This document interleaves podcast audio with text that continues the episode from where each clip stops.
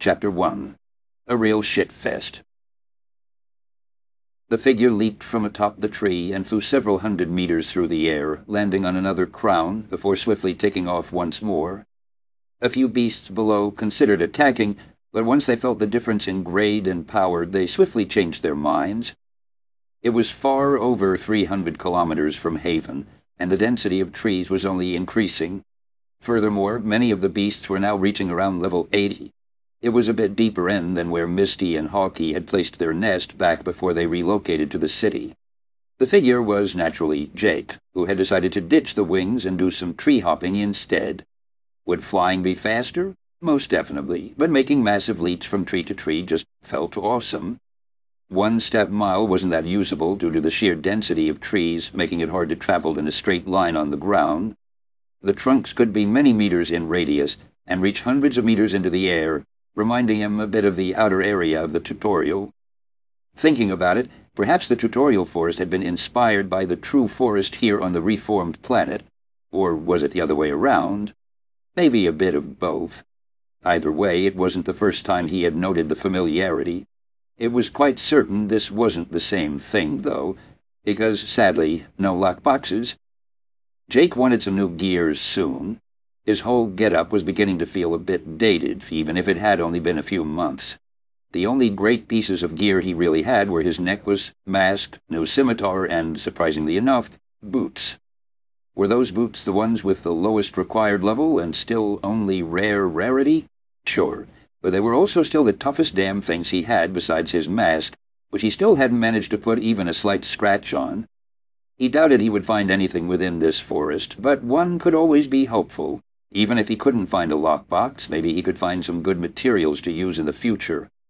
One might wonder why Jake didn't use his newly upgraded Touch of the Malefic Viper to transmute his current gear, and the reason for that was quite simple, because he was 90% sure it would end up making the majority of his gear worse than it currently was.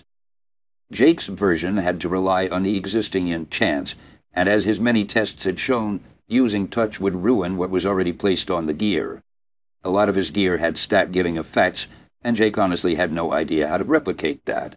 The only thing he would do was turn those stats into possibly making the armor poison people touching it, or maybe use his arcane affinity to make the armor a lot more durable. No, or he could make it self-destruct by transmuting it with a shitload of the destructive part of his arcane mana. Quite honestly, he would prefer just to have stats over that. The only item he was considering actually transmuting was his Windsor bow, it wasn't because he didn't want or like the enchant on it. In fact, he found its ability to remove wind resistance and even turn the wind into an assisting force to be damn good. No, the issue was that he feared it would break if he didn't. Arcane Power Shot was not a gentle skill. Far from it. While he charged the attack, the bow and his body would both be put under considerable strain, and the bow would be forced to absorb obscene amounts of energy, and have the highly destructive mana also coat its exterior. He could handle his body breaking a bit. That would heal by itself, but he couldn't handle his weapon suddenly exploding in the middle of a fight. He still vividly remembered how the first infused power shot he'd ever used absolutely destroyed the tutorial starting bow. Without a new bow, or transmuting his current one, he feared that could happen in not that long. For now it was fine, as the bow still held up, but as time went on, it would surely become an issue, not just because he gained levels or more stats, but also just because he would get better at using the skill and pour more mana into it. Actually, can it handle a full-throttle arcane power shot with limit break active at 20% as it is? He suddenly wondered, remembering that he had never used arcane power shot while using his limit break. Yeah, I really don't know. The wisest decision would likely be for Jake to stop now and just transmute the damn bow already, but he really didn't want to. His entire body felt restless, and he really needed a fight. He had yet to truly battle anything after reaching D grade, after all. No, the fight with Misty and Hawkeye didn't count. That had just been a bit of sparring. Also, he needed to test out his scimitar of cursed hunger, too, didn't he? It would be a shame if he just one-shot most opponents. His travel continued for a bit longer, and he noticed barely any beasts below eighty in the area. A few of them saw him and ran away, but some of them acted a bit more suspiciously and began following him. They were these monkey-like creatures with an extremely long tail that they used to swing from tree to tree. They were also surprisingly small for beasts at their level, being only about the size of a chimpanzee. Light-tail monkey, level 83. The name contained light tail, but from what Jake could detect, the light in that word didn't refer to light magic. It was more related to their low weight. He noticed how the small branches they used to swing didn't even budge, and how they appeared to float a bit through the air with every swing. It was like they weighed nearly nothing at times. I wonder why they follow me, Jake thought, a bit cheekily, as he smiled. He didn't feel any danger from them, but only a strong sense of curiosity. There were more than a dozen on his tail now, with a few more joining every minute. He also noted how they were the only type of beasts in the area of a decent level. Honestly, it couldn't be more obvious that this was their territory, even if they put up glowing neon signs. Well, their constant screeching as they followed him also made him believe they weren't happy with him being there. It was a little rude, actually, and woe would he be if security showed up with a few D grades. A few more minutes ticked by. With every passing moment, more monkeys followed him, and Jake felt the entire atmosphere of the area change. It reminded Jake a bit of the mana released by his pylon, but it was clearly different. Actually, wasn't it a bit closer to the energy released by the giant lightning tree? Not as in it being lightning affinity, but by how it was powerful and yet neutral. This energy is likely part of the reason why the beasts were able to evolve as they did. The very environment is nurturing them at all times. Jake even saw a few trees around with budding fruits. None were ripe yet, and he suspected the monkeys ate them as soon as they were, but he believed every one of those fruits on the trees were considered low-level natural treasures. Ten minutes later, he felt the first aura lock onto him. A few seconds later, a second and a third joined the first one. A small smile crept onto his lips as he sensed that all three of them were D grades. Finally, he had reached the inner area of the territory of these monkeys.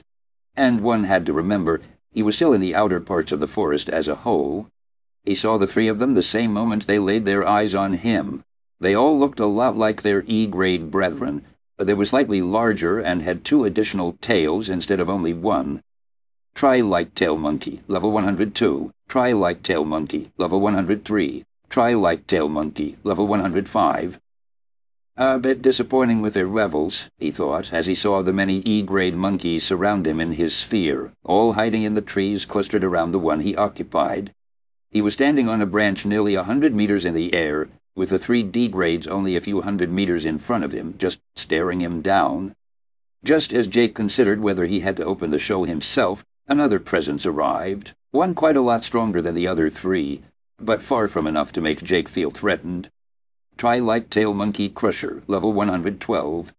This one was buffer than the others, but not much was different besides that. It was likely just a more powerful variant of the other three. It had Crusher in its name too, which was kinda cool, but it also gave away what their power set was all about. Weight magic, gravity, something like that. Jake was excited as he summoned his wings and prepared to fight. The moment the two wings appeared, the monkey saw it as a sign of aggression and attacked. Well, they had planned on attacking all along, based on how they had clearly surrounded him. He had just sped up their decision-making a bit. With his sphere, he saw the regular E-grade light-tail monkeys begin condensing some kind of substance in their hands that they promptly threw after Jake. He instantly had a bad feeling when he noticed the nature of their projectile and didn't hesitate to dodge. The substance smashed into the tree and made a dent in the supremely robust bark clearly showing that some magic had been used on it. It was more condensed, heavier, and more robust than it should naturally be, because Jake saw exactly what the monkey had thrown. Did you just throw literal shit at me? That's right, the monkeys above level 80 used their own shit as their chosen weapon, making Jake's next move completely and utterly justified. After swiftly summoning his bow, he turned and fired an arcane arrow. The monkey and his crosshairs didn't even have time to adequately react before its head was blown off by the exploding arrow, sending monkey parts flying everywhere. You have slain Light-tail Monkey, level 81. Jake saw the notification as well as its lack of experience earned.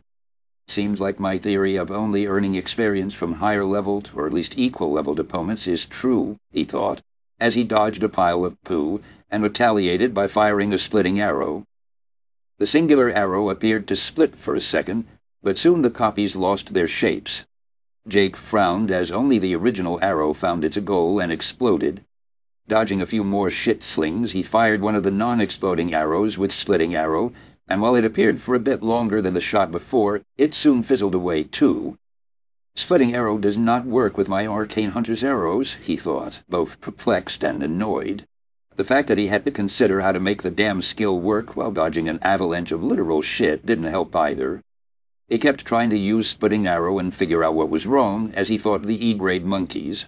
The D-grade still hung back for now, but Jake could see they were getting impatient at their lower-ranking brethren's inability to hit their target. Finally, one of the D-grades moved. Its three tails sent a wave of mana towards him, and Jake instantly felt his entire body become heavier as he allowed it to hit him. It was enough to stump him for a fraction of a second and cause a bit of the damn feces to hit his cloak. Thank Villy it only hit the cloak. The impact from the shit wasn't an issue, but he instantly noticed that something was off. It was way too damn heavy.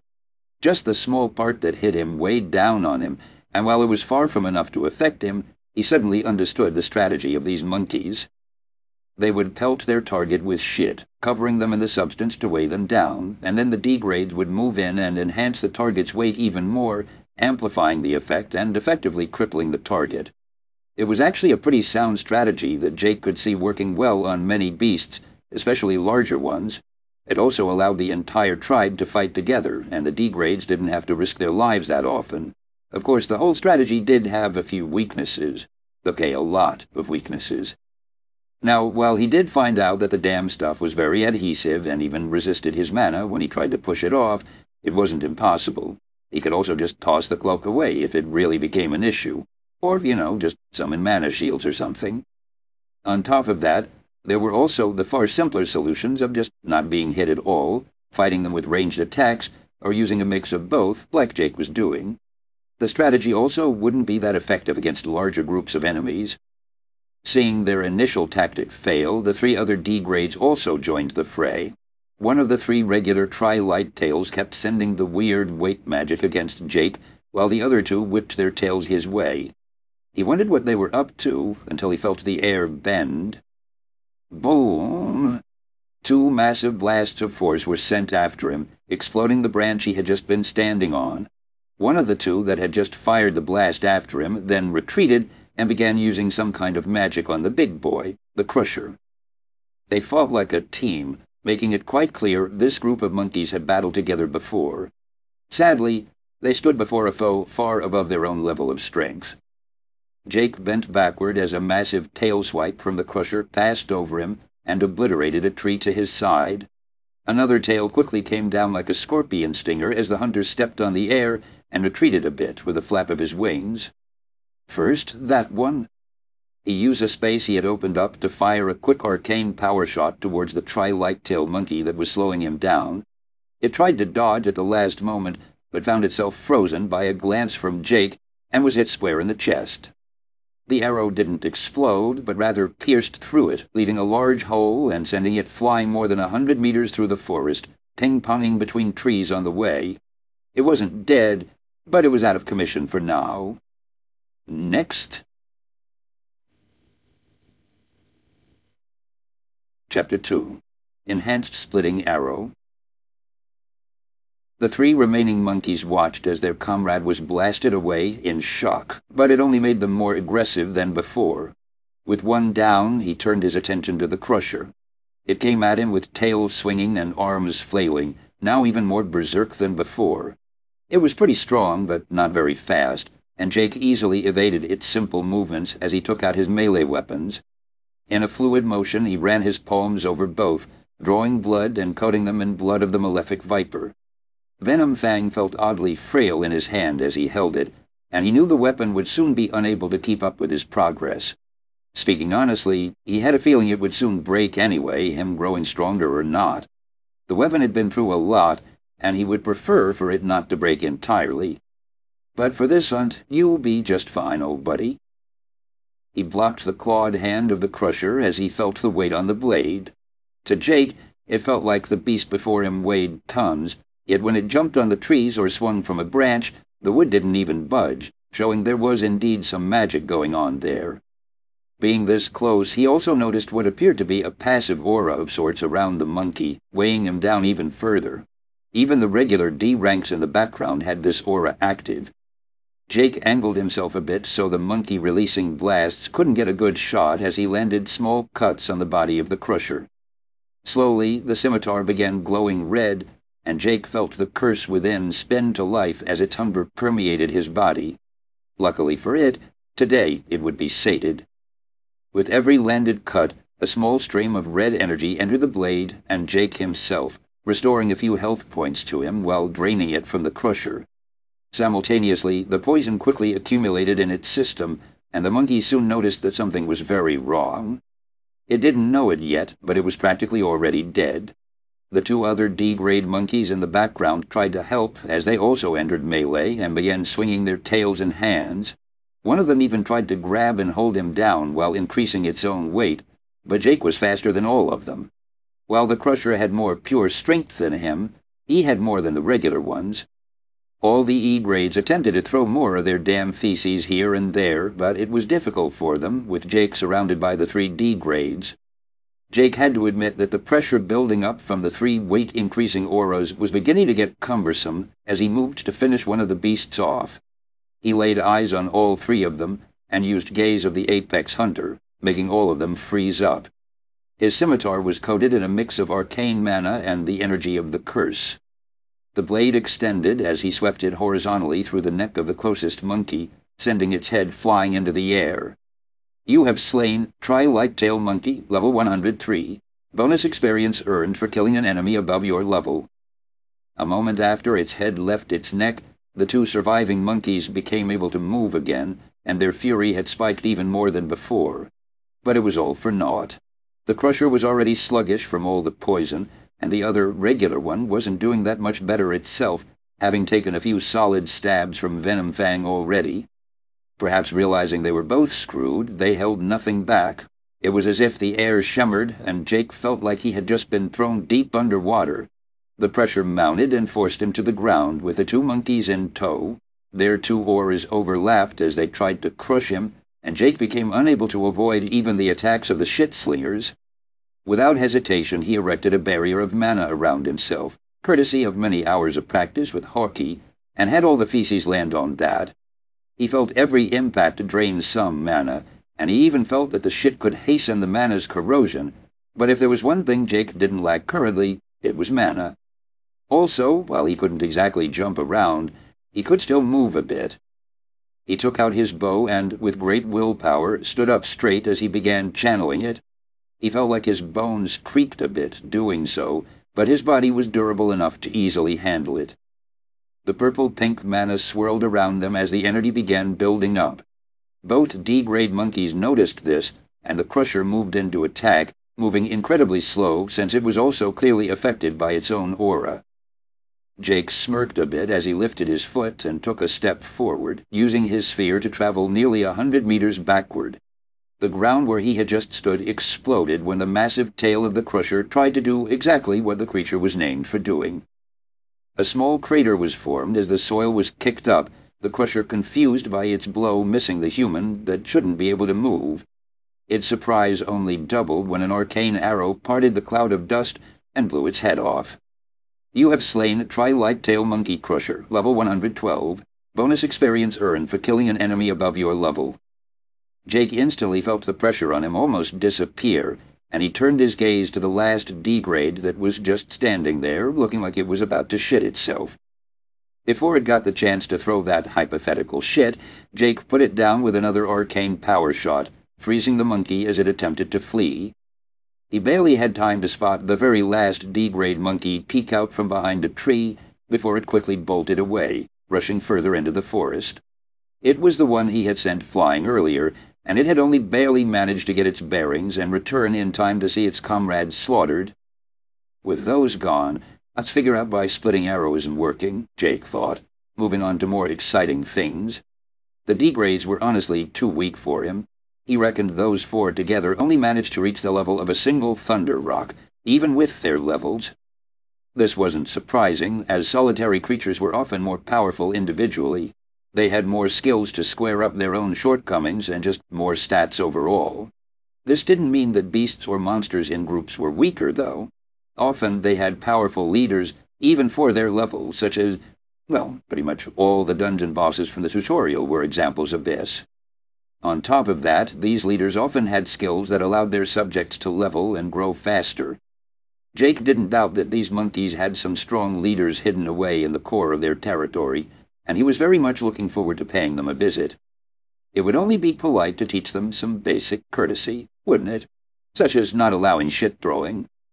But before that, he had a skill to upgrade, and more than a hundred E-grade monkeys still hiding in the trees all around him, thinking he couldn't see them. The joke was on them because Jake had more perception than could ever be reasonable for a level 101 human. He turned to the side with his bow in hand and fired towards a tree nearby, trying to use Splitting Arrow, when using the stable version of his arcane arrows, as before, they would persist for a bit longer. Yet again, the arrow appeared to split for a second, but just as the outline appeared, they dispersed. Jake had only consumed a bit of stamina from the shot, and he instantly found the issue. Arcane arrows use mana, you dummy. The three fundamental energies for humans, vital energy, also called health points, mana, and stamina, were able to act like one another, but this required a bit of finesse on the user's part. That was how he made his mana act like vital energy and created health potions, after all. However, the transformation of energy was a time-consuming process, making it not at all viable in combat unless used with some specific technique. Self-healing spells, as an example, were often just a skill transforming a portion of mana or stamina into health points. Jake had considered at one point if this was exploitable, you know, having a skill that effectively turned 500 mana into 1,000 health, and then a skill that turned 500 health into 1,000 mana. Couldn't you go infinite with that? Sadly, the Viper shot that down quickly. He learned that you didn't truly transform the energy, you just allowed it to act as another kind of energy for a bit. You had to use it or it would just disperse, like if Jake consumed a mana potion while full. Going back to Splitting Arrow, that skill was entirely a physical skill.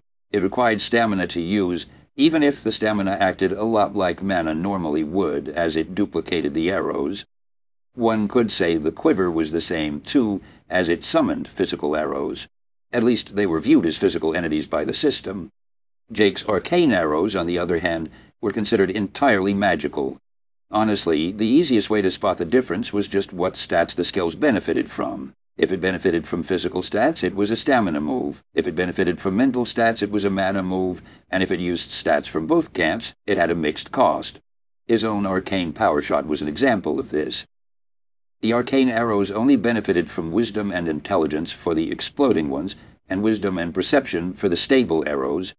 Perception was a stat that didn't really fit into either camp as a physical or mental stat, but was a bit of both. That was because, objectively speaking, according to Jake, perception was the best stat. In summary, Jake needed to change the splitting arrow skill to work with his mana rather than his stamina. However, this was easier said than done. Summoning an arcane arrow was naturally easy for Jake, considering that was the point of arcane hunter's arrows. No, the issue was doing it while in flight, and at the same time allowing them to retain their innate power and momentum. Any attack he used had inherent power in it, and not just in the form of physical momentum or force. Jake's attacks, especially, were different.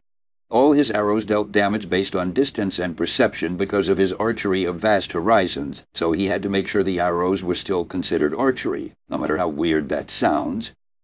With all that in mind, Jake went to work. He kept trying to use the skill, making small changes here and there. Dozens of light-tail monkeys fell during his experimentation, but even more of them were just perplexed at how bad the accuracy of their attacker was. A few of the shots were made with the intent of the arrow splitting, after all. After half an hour, another small group of D-grades showed up. Two crushers in this one, both around the level of the one he killed earlier, as well as four of the more regular D-grade tri-light-tail monkeys. One of them was the straggler who'd run off earlier, Another five minutes after that, there were two dead crushers and four dead regular D-grade monkeys. Jake didn't let any of them run off for reinforcements this time, as he wanted to spend some time figuring out the whole splitting arrow thing, and doing that while having two buffed up, hulking monkeys try and smash him would be a bit distracting. He would come to them in due time. The next few hours were spent with Jake trying different things. Around two hours in, he had some progress when he managed to split the arrow while in mid-air, but the new arrow just fell harmlessly to the ground instantly, having lost all momentum. He needed the physical aspects of the skill to work too, so he began experimenting with a mix of stamina and mana. The hardest part was having it all work with the splitting arrow skill. He had an innate connection to any attack he used, and to activate his intent for the arrow to split using the splitting arrow skill took quite a bit of practice. If he tried to do it without using the skill as an anchor, he had no confidence at all in getting it to work. It was a good example of why skills were still valuable.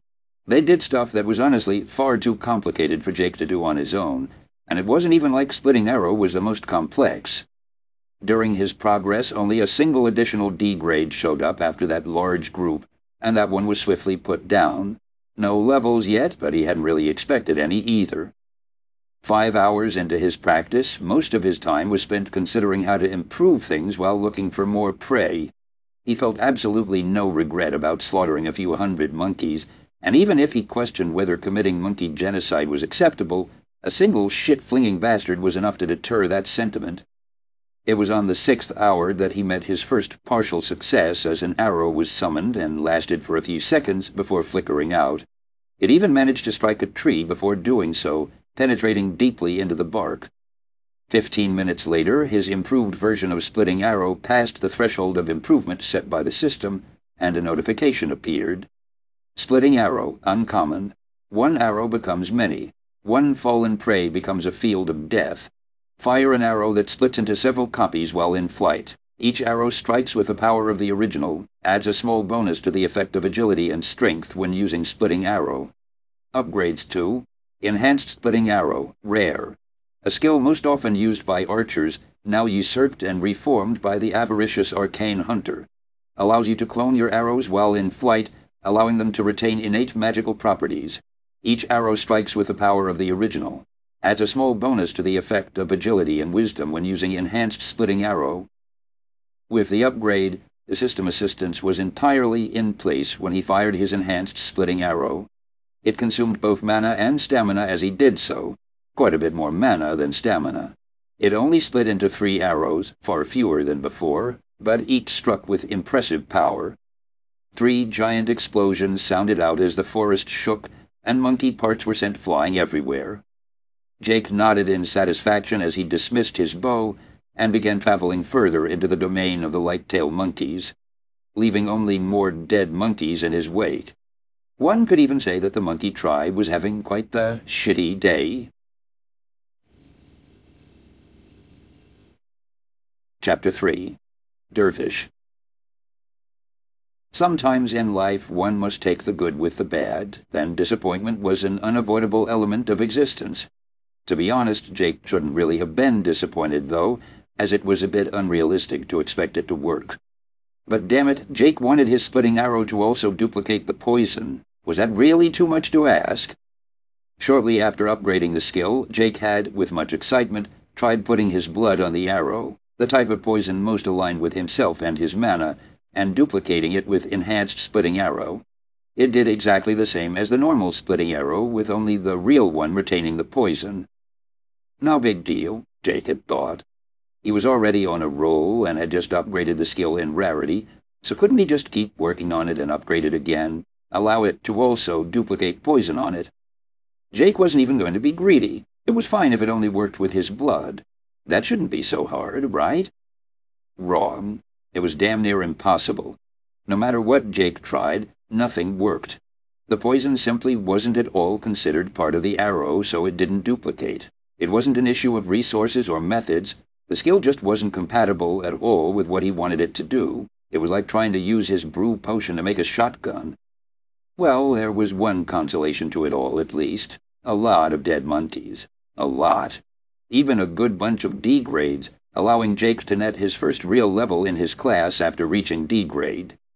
Ding! Class Avaricious Arcane Hunter has reached low 101. Stat points allocated, plus 10 freed points.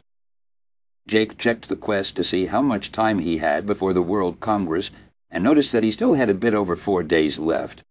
It would take him a few hours to get back to the city with how far he had traveled, but that still meant he had plenty of time to explore the rest of the monkey-infested area of the forest he found himself in. Where he was now, he nearly only saw D-grades, and almost all enemies were monkeys.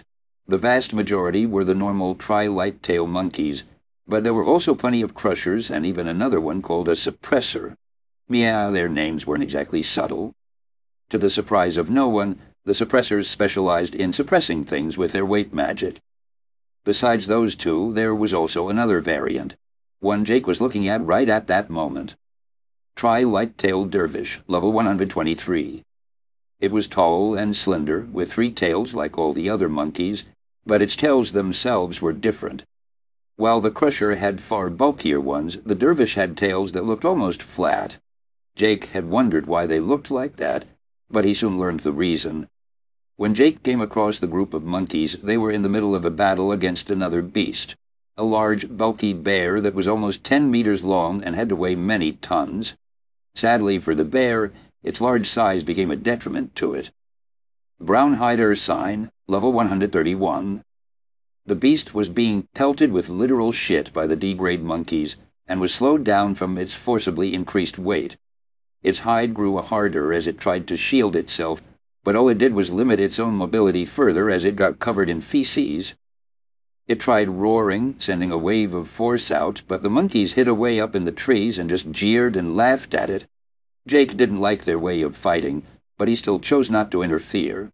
He didn't like interfering in the fights of others even more, and besides, the dervish looked like it was about to make its move. After leaping from its tree, it instantly accelerated many-fold and plummeted to the nearly 150 meters separating it from the bear. During its descent, it spun itself around, leaving its tails rotating at a tremendous speed by the time it landed right in front of the bear. The three tails tore into the bear, acting like three whip-like blades that sent blood flying everywhere and made the bear roar in pain and anger. The suppressed beast instantly began burning with energy as it entered some kind of enraged state, and for a brief moment it managed to shrug off the weight-increasing effect and move. It attacked the dervish before it, and when Jake saw its paw land, he thought the monkey would be done for. But instead, it was just sent flying. Like if the bear had punched a feather, the dervish harmlessly flew away and landed on the ground. It had a few bloody marks left by the claws, but the impact itself seemed to have barely affected it. It decided to counterattack immediately. It rushed towards the bear with frightening speed and, using a weird spinning technique, quickly cut into the far larger beast. Definitely an agility-focused beast, Jake thought, as he saw the bear slowly get finished off. The dervish inflicted many wounds in quick succession, but it wasn't exactly a fast killer. In the end, two crushers joined in when the bear became too weak to put up any resistance at all, quickly finishing the fight. Just as the monkey stood triumphantly and cheered, something descended from above. Boom! An arcane arrow fell from atop one of the tallest trees, right through the skull of the one suppressor that had been the primary force to immobilize the bear. It didn't even have time to react before its life was ended, and with its demise, panic quickly spread among the monkeys. A second arrow arrived a few moments later. It hit one of the regular D-grades right in its noggin, blowing its head off and ending yet another life. The remnant energy of the arcane power shot became evident, as the air itself seemed to vibrate. Sadly for Jake, that was the last easy kill. All the monkeys had now managed to take cover, and he didn't have time to charge another power shot for a one-shot. He had previously wanted to fly above the forest to more easily bombard them from above, but found that the crowns of the trees made it impossible. It wasn't just a question of his sight being physically obstructed either, as clearly the crowns formed some kind of barrier sealing off the forest. Like a giant, naturally formed array or magic circle, the entire forest protected itself from attacks from above, which in retrospect probably made a lot of sense with powerful flying beasts everywhere, or, you know, winged humans with bows.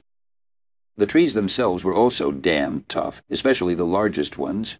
Jake couldn't even destroy them if he wanted to. It was like being back in the tutorial during the first days, where just penetrating the bark with a dagger had been a damn struggle.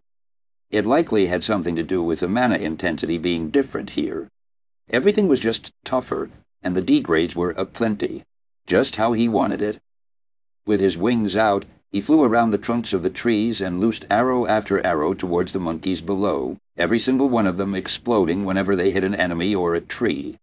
A few monkeys were even taken by surprise when the exploding arrow suddenly duplicated, and instead of one nearly lethal explosion, it became three very much lethal explosions. To Jake, the regular D-grade monkeys just weren't worth much.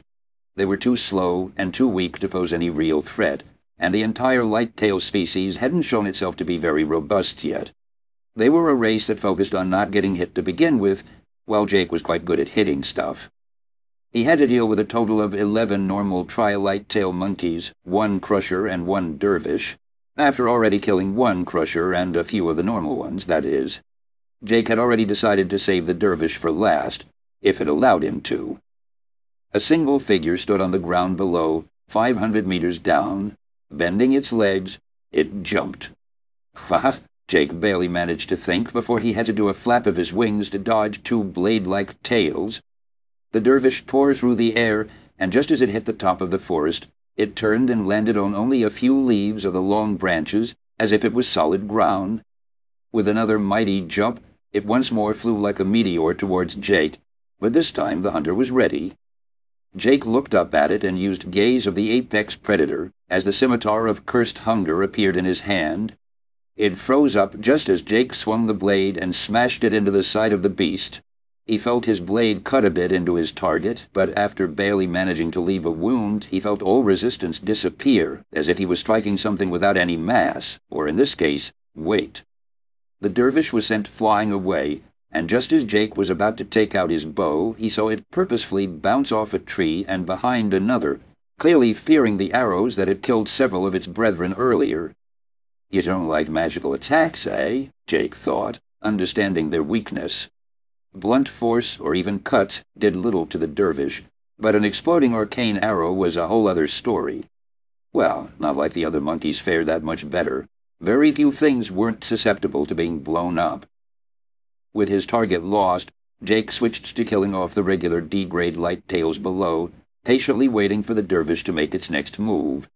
He could feel its attention on him as it looked for a chance to strike. To make it a bit harder for the quick monkey, Jake made sure to fly around the different trees to never give it a straight line of attack while he whittled down the monkeys that were quickly rushing up towards him. He had to dodge quite a few blasts of force and shrug off several waves of weight-increasing mana but he managed to get quite a few kills in return. However, the monkeys soon managed to climb up the trees and reach him, and he had to contend with several of them leaping between the trees and trying to hit him. A single one was easy enough, but when five came at once, shit got difficult. Luckily, he had a few tricks up his sleeve to handle it. The wings on his back began glowing a dark green color as they emanated a dark, toxic gas. Jake had mixed a bit of dark affinity mana into the poison and soon large parts of the treetops were covered in a layer of dark smoke. This made it significantly harder for the monkeys to strike back, while Jake barely noticed the dark cloud. He had learned quite a while ago that his perception alone made him able to peer through many magical obstructions of sight, and even if it didn't, he was accustomed to dark mana anyway. Moreover, when the monkeys passed through the cloud, they were ever so slowly infected by the poison. The poison didn't actually do much damage, and even the effects of the dark affinity weren't noticeable to them. No, the real value lay in Jake being able to detect them far more easily. Sense of the malefic viper allowed him to effortlessly detect poison he had inflicted, and the poison fumes from his wings naturally counted. It was technically just his burned blood, after all. Jake used everything in his arsenal as he slaughtered the entire group of D-grades, he launched bolts of arcane mana, exploding arrows, and the occasional power shot, which tore up entire sections of the forest he was in. None of them posed any threat, besides the dervish. Well, the Crusher would hurt like hell if it managed to strike him, but Jake was never in any real danger of that happening. It was slower than even the regular monkeys, and didn't have much chance of pinning him down. They kept trying to ground him by sending their weight-increasing waves of mana, but Jake countered that by constantly releasing disruptive waves of mana around himself. Was this damn draining on his mana pool? Yes, it sure was, but Jake was a bit of a cheat when it came to that. A single mana potion restored more than 10,000 mana, with the bonus from Palate included, allowing his entire mana pool to effectively be above 40,000. His mask increasing his mana recovery to a large amount also sure helped. Although Jake countered the beasts quite hard and they were all weak for D-grades, it still took a while to put them all down. D-grades were still D-grades, and unless he landed a lethal blow with arcane power shot, it took a fair amount of damage to put down for good. The Crusher was the second to last to fall. In its final moments, the Crusher managed to make Jake dodge in a direction he would prefer not to, and it put him right in the crosshairs of the dervish. Swoosh! A figure zoomed by him, and Jake failed to fully dodge the blow. The two tails seemed to extend just as they were about to hit him, leaving him a nasty cut on his stomach and chest when the beast passed by. He barely had time to stabilize himself in the air before it struck again, this time finding itself countered like the first time it had tried this tactic. Jake looked over at it and made it freeze with gaze of the apex hunter. Yet the beast had learned a little. It was already spinning at high speed, effectively making itself a saw blade soaring through the air towards him. The hunter dodged to the side and extended both his hands out beside him, a net of mana strings woven between them. The spinning tails cut through many of them, but a few remained as the monkey was stopped mid-air. With a slight smile, Jake infused a bit more arcane mana into the strings. The stability broke and turned to destruction. Boom! The entire net exploded, searing the dervish as it screamed in pain. Jake himself wasn't unscathed, as he was also hit by the large explosion, but the scales covering his body took most of the blow. Besides, it was his own arcane mana, and he had plenty of experience being hurt by that already. Without any momentum, and hurt pretty badly, the dervish was forced to accelerate toward the ground to try and get away. Jake quickly followed by flying a few meters to the side and into a tree. Standing horizontally, he took a step and traveled down the length of the tree, appearing on the ground just below where the monkey would land as it accelerated down towards him. He didn't have time to fire an arrow, but he did have time to take out his sword and meet the descending beast. It had clearly managed to notice him, too, as it spun itself around and attacked. With his scimitar, he blocked the spinning blade-like tails finding himself forced back a bit. Taking another step back, he exchanged several blows with the tails. The monkey hissed, and Jake felt the weight of each blade rapidly increase. At the same time, he felt his own blade become heavier with every block. Jake took a step forward and once more used gaze of the apex hunter, a few droplets of blood flowing from his eyes from overusing the skill within a short amount of time. However, it was fine. He was about to finish the fight. He moved in between two spinning tails, the monkey unable to move them as it stood frozen for a moment longer. With both hands on his blade, he raised it high and stabbed down towards the skull of the monkey, swirling dark mana around the edge. Descending Dark Fang, not unlike a giant spike of dark mana, his blade penetrated its skull and came out the other side at the base of the dervish's neck. The still spinning blades managed to land a few more cuts on him and scratch his scales a bit in an instinctive reaction, but the monkey was unable to do anything more as its life ended. You have slain Tri-Light-Tailed Dervish, level 123. Bonus experience earned for killing an enemy above your level. Jake pulled out the blade and stumbled back, sitting down on the ground as he breathed out heavily with a smile on his face. Individually, these monkeys weren't that hard to deal with, but damn, were there a lot of them. Still smiling, he checked his notifications. Ding! Class Avaricious Arcane Hunter has reached level 102. Stat points allocated, plus 10 free points. Ding! Race Human D has reached level 102. Stat points allocated, plus 15 free points. Another level. D grade was quite a bit slower, but Jake knew he was doing exactly what he was meant to. He was hunting higher-leveled enemies, using Mark of the Ambitious Hunter on every enemy, and even killing foes more than twenty levels above himself. Standing up once more, he did a few stretches before leaping up one of the trees and beginning his journey further into the domain of the light tails. With so many of them, something good was bound to be in the innermost area. Chapter 4 Worthy Opponents Jake opened his hand as he let the body fall, the dark green glow of touch of the malefic viper fading. The body that fell was that of a monkey with a black handprint on its neck, and its body already half rotten. When it hit the ground, it squashed together as its insides were already decayed and turned to mush. You have slain Tri-Light-tailed Dervish, level 128. Bonus experience earned for killing an enemy above your level.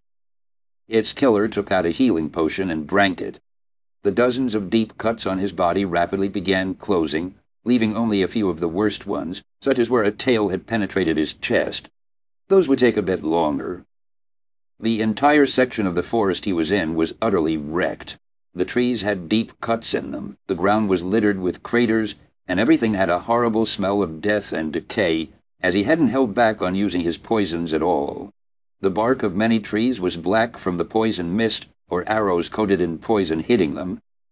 Ding! Class Avaricious Arcane Hunter has reached level 103. Stat points allocated, plus 10 free points. He flew over to a branch where he sat down and entered meditation. This was the third fight since he met the first dervish, and by far the hardest. The first fight had only been a small group of normal D grades with a single suppressor, so those were pretty easily put down. The second fight had been a bit tougher, and a lot like the first group with the dervish, but with his increased experience fighting the monkeys, it had ended a bit faster. As for the third and final fight he had just finished, there had been two dozen enemies, with three dervishes. It had been quite the battle, as the dervishes honestly weren't easy opponents at all. They were incredibly fast, no doubt agility focused, and, combined with their weight increasing magic, their whip blade tails felt like heavy as fuck razors barraging you constantly. Jake was fully aware that if he screwed up, he could lose his life to them, which was why he found them entertaining to battle.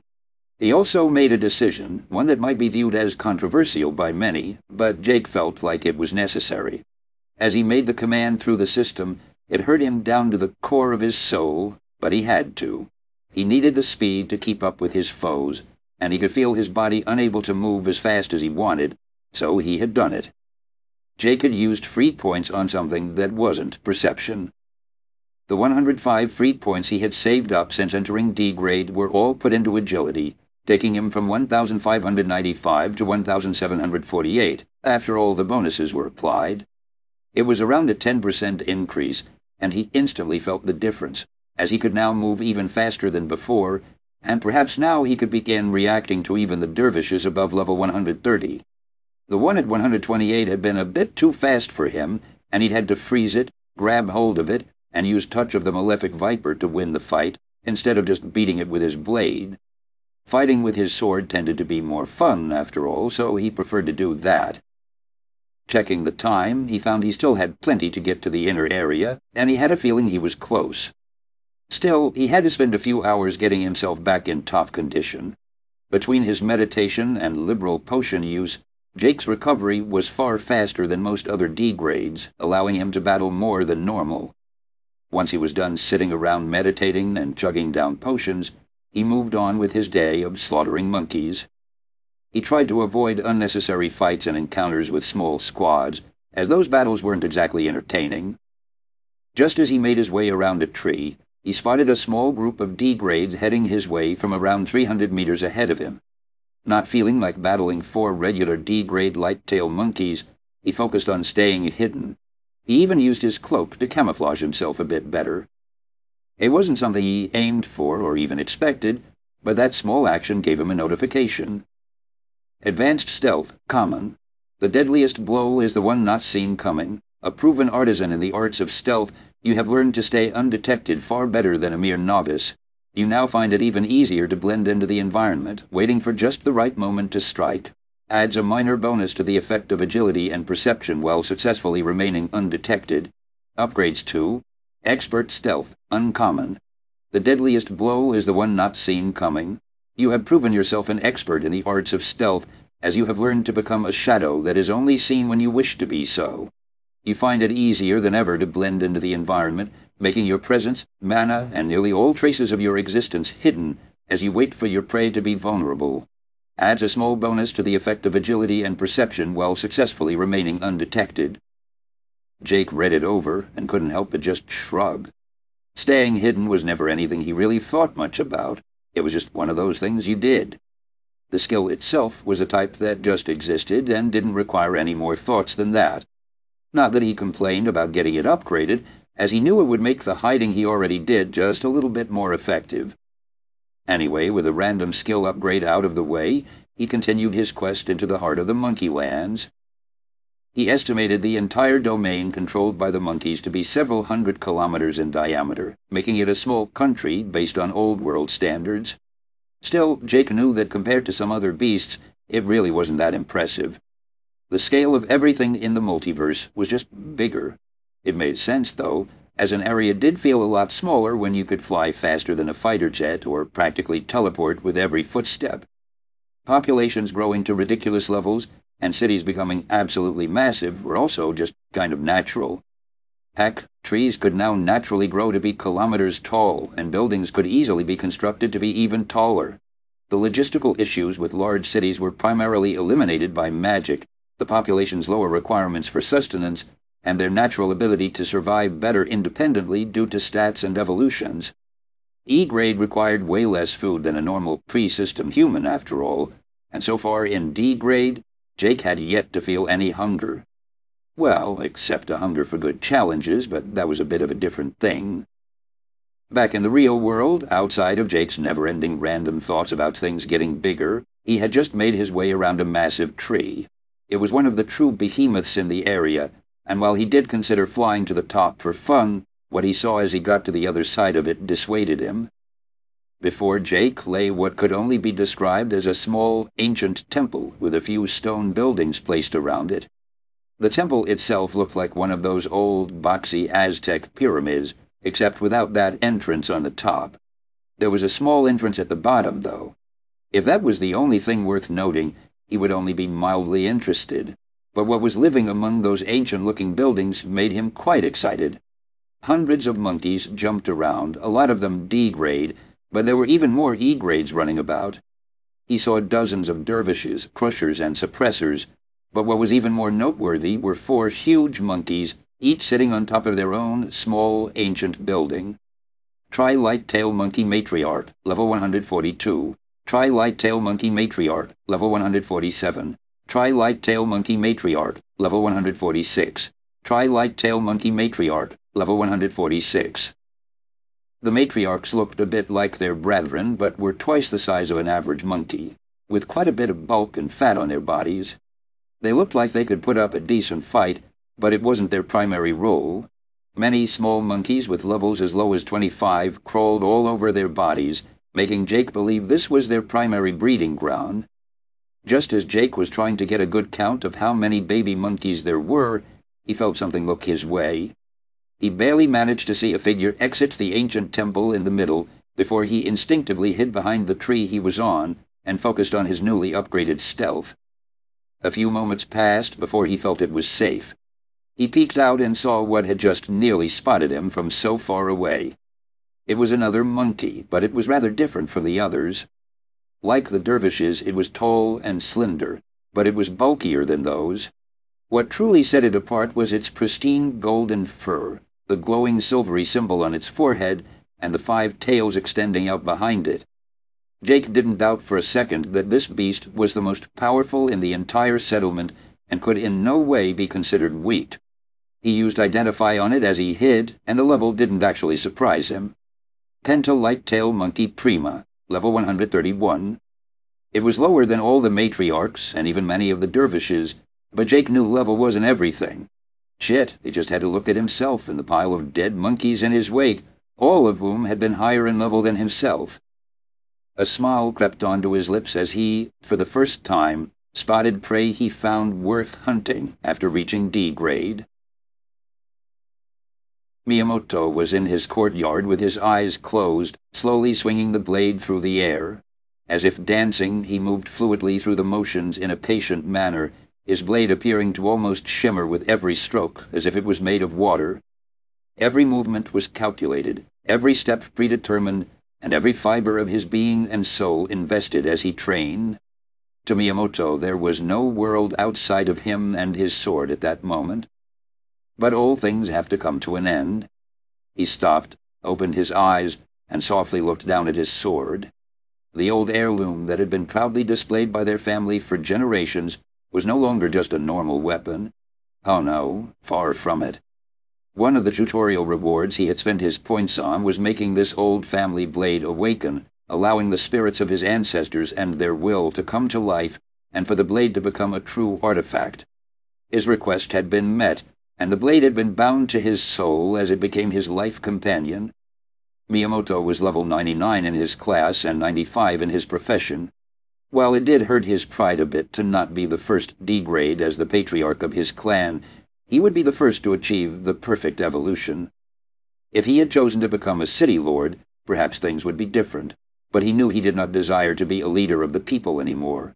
He was past that age, and he had passed the baton to the younger generation. No, he would focus on the blade and his passions as he helped protect his family, as any good patriarch would do. By following his own desires, he had spearheaded the expansion of the clan. He had fought and claimed the first pylon, losing many family members in the process. But for the second pylon, he had taken care of the foe by his lonesome.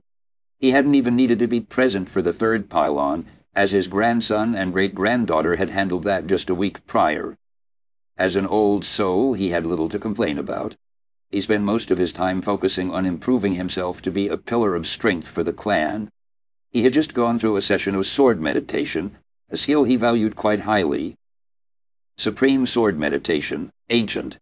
The sword is you, and you are your sword. While in meditation, regenerate stamina and mana significantly faster, more easily find inspiration, and experience enlightenment in relation to all sword-related skills allow you to earn far more experience points while using Supreme Sword Meditation. While in Supreme Sword Meditation, you must perform a compatible sword dance flawlessly. Any mistakes will lead to forcefully exiting meditation and being unable to re-enter it again for a short period of time. May you find your truth through your blade. It was a great skill, and he had gotten it to its current rarity shortly after returning to Earth. It had only been epic rarity upon his exit of the tutorial. He had gotten it to rare rarity the day he reached level 25 and earned the meditation skill. Taking a deep breath, the old man extended his sword and began drawing in the air, painting with his sword. It was an ephemeral painting of water that would disperse the moment he stopped the skill, a mere snapshot of reality that only he would ever lay eyes on. Finesse had many forms, be it swordsmanship or painting. Ultimately, both were about control, conviction, and the ability to execute techniques accurately. All these things had only become more true when the system arrived. Miyamoto had seen many others of the older generations, people still his juniors, fail to adapt to this ever-changing world. They relied on the ways of old, or their mindsets were simply not adaptive enough. It was difficult for him to understand. Life was but a series of shifting seasons. Every new season would bring about change as the world developed, not one day the same as the last. Throughout his life, he had seen so much change, so many shifts in society. If he had been unable to adapt, how could he ever have hoped to achieve success? If he could not embrace new technology and even be willing to try and get ahead and prepare for the coming winter as fall arrived, how could he ever hope to excel? To him, the arrival of the system was just yet another changing season. As he lain there in his bed, he believed that it was his winter and that that season would be his last. Yet spring had arrived and brought about new life and new opportunities. And as nature cheered and blossomed to welcome the sun and the end of winter, so would he blossom and grow to make his clan experience the most fruitful summer imaginable.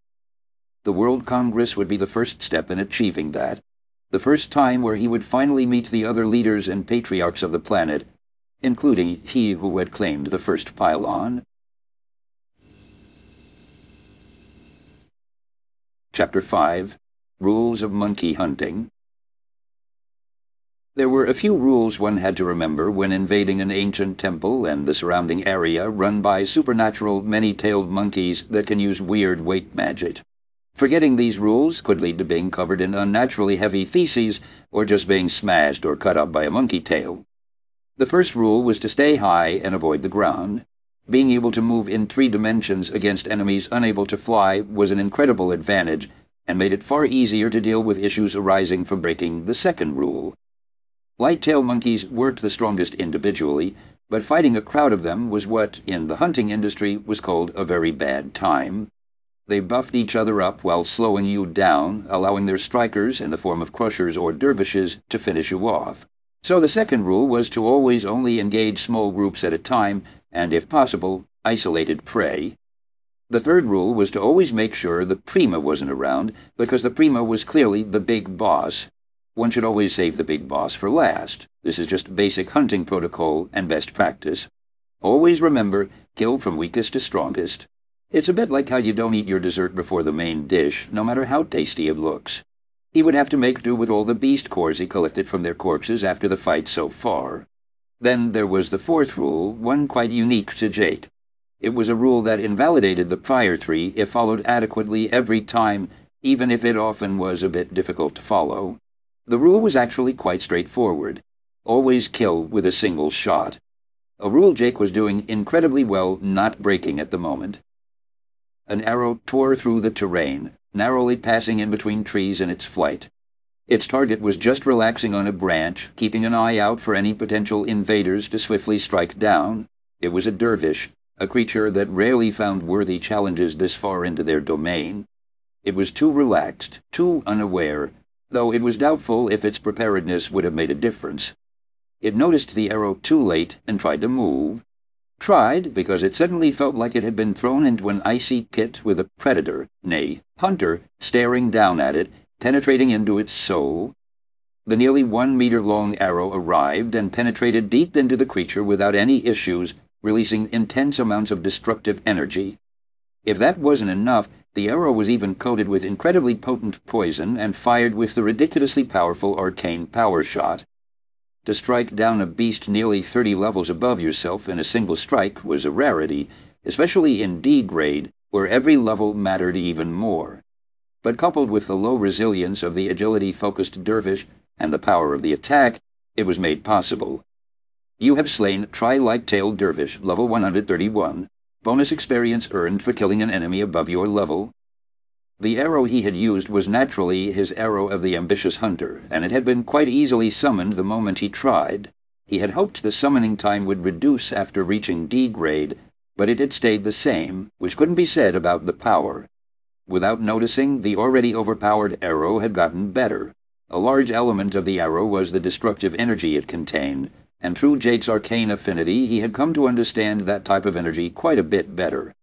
While it wasn't exactly the same type of concept, it was close enough that the arrow simply accepted it when he poured in a bit of arcane mana. Not too much, or it would destabilize the arrow, but just a little. A far cry from ever being enough to upgrade the skill, but more than enough to make it just a little better.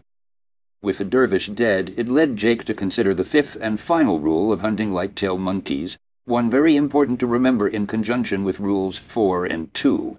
This rule was that, after making a kill, you should fucking run, because the tribe would be coming. Jake swiftly flew away, making sure to hide behind trees and stay high as he could hear the screeching monkeys off in the distance. His way of killing wasn't the most subtle, since Arcane Power Shot was quite flashy by nature, so he had to quickly get away. There was even a faint trail of mana in the air beginning where he had fired from, and some of the more acute monkeys detected and followed that trail. By the time they arrived, Jake was already long gone. He watched them as they kept searching. The monkeys naturally split up to look for the intruder that had killed one of their brethren, perhaps too dumb or too confident to believe they wouldn't meet the same fate. Either way, that belief was clearly not well founded. Less than ten minutes after the first dervish died, a crusher found an arrow of the ambitious hunter striking it from behind, killing it instantly. Another kill kicked up another uproar as even more monkeys joined the search, yet it was all for naught, as Jake was already way ahead of them. He flew high among the crowns of the trees, constantly hidden behind thick branches and relying on his cloak's extra camouflage. The only times he went down the trunks of the trees were to fire a power shot using the arrow of the ambitious hunter.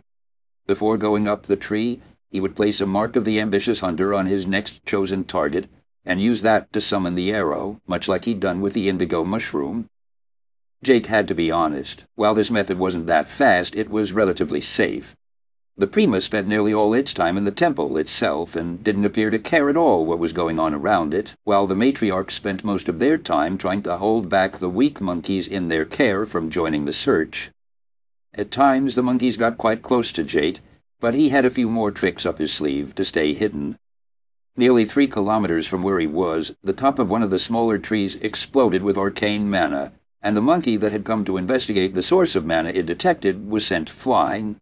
Not long after, another explosion shook the ground even further away, drawing more attention. Finally, a third explosion occurred right in the middle of a group of D-grade monkeys, but this one was far larger than the ones prior. The reason for this was simple. The ones before had been created by conjuring arcane bolts and stabbing them into trees, knowing they would explode within a few minutes with their unstable mana, while the last explosion was caused by three exploding arcane hunter's arrows fired with a splitting arrow. The monkeys were injured, but not dead, though that was just a temporary issue for Jake.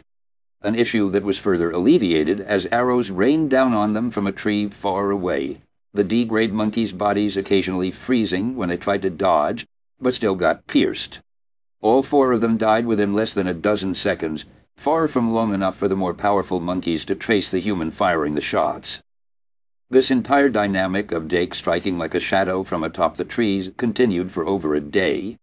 He consumed a potion every single hour, nearly on the second, to keep his resources stable. Jake quickly found that the extra regeneration from his mask was even more effective than back in his city, boosting his combat endurance to a ridiculous level. It was after this full day of killing that one of the big pillars of the monkey community made a move the four matriarchs always had at least a dozen dervishes, crushers, and suppressors around them to ensure their safety, making Jake choose to ignore them for now. Besides, for every hour that passed, he got stronger, both by being more familiar with his strength and making even more rapid progress with his archery and mana control, but also just in pure tangible levels. His notification menu was easy proof of that. Ding! Class Avaricious Arcane Hunter has reached level 104. Stat points allocated, plus 10 free points. Ding! Race Human, D, has reached level 103. Stat points allocated, plus 15 free points. Ding! Class Avaricious Arcane Hunter has reached level 105. Stat points allocated, plus 10 free points. After reaching level 105 in his class and putting all the free points he had gained into agility, the stat became his second highest, naturally still far behind perception. Jake felt like it was worth it for now. He had also begun noticing some other peculiarities of the entire area. The temple and everything around it felt old, ancient. It wasn't just that it was likely architecture taken from old Earth either. It was something about the mana in the air. The entire aura of the place just felt off. But back to the whole matriarch on the move thing. Yeah, one of those massive monkeys had chosen to personally try and hunt down whatever was killing all its children. Jake at least assumed that was the case, as for some reason it looked even more pissed than any of the other beasts, as though it had been holding itself back for far too long. Followed by its entourage of guards, it made its way into the forest, away from the safety of the main temple and the one foe Jake was truly wary of. Jake did a careful count and saw seven dervishes, four crushers, and three suppressors with it at all times. This was too many enemies for Jake to handle at once, so he would have to do a bit of picking off before engaging the matriarch herself. He was actually thankful that she had left the small monkeys behind at the temple area, as Jake really didn't feel like killing them. He would have been able to just swiftly remove them with gaze of the apex hunter, but that would just feel wrong. Jake began carefully preparing himself as the matriarch moved further and further away from the temple moving slower than even the bulky crushers. His preparations consisted of preparing his arrows after overcoming an issue that had proven itself to not really be an issue at all. Jake had summoned all his arcane hunter's arrows while drawing his bow before, which made poisoning them quite tricky for obvious reasons. He had considered how to fix this, since he'd previously been able to just prepare the arrows and put them back in his quiver, which made him wonder why he couldn't just keep doing that. While it didn't work with his explosive arrows, they would explode within a few minutes of summoning no matter what, his stable arrows could stay summoned for a while with no problem. So all he had to do was just not conjure any arrows in his old uncommon rarity quiver instead filling it with his pre-poisoned arcane arrows. Shit, he even found that the quiver helped them not leak as much mana as before, allowing him to stay summoned even longer if he stored them in it. There was the one issue of not being able to keep them in his spatial storage like his old arrows, but that was honestly such a minor thing. The upgrade to Malefic Viper's poison had even made it so his poisoned arrows would now stay nice and toxic even longer than before. When the skill was rare rarity, its coating had only stayed effective for around half an hour. Now it would last over an hour. This resulted in Jake carrying a quiver with around fifty stable arcane arrows coated with his best necrotic poison. His blood was nearly as good, but not quite, so he went with the best he had for maximum killing efficiency. The reason for all this preparation was that he knew he couldn't pick off all the monkeys around the matriarch one by one, but he would make it into a long fight to his advantage.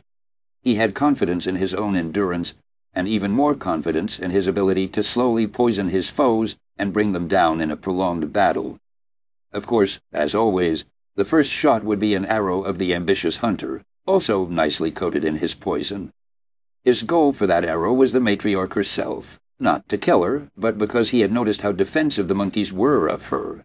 So if he could heavily injure her, he was 100% sure some of them would stay behind and not chase him.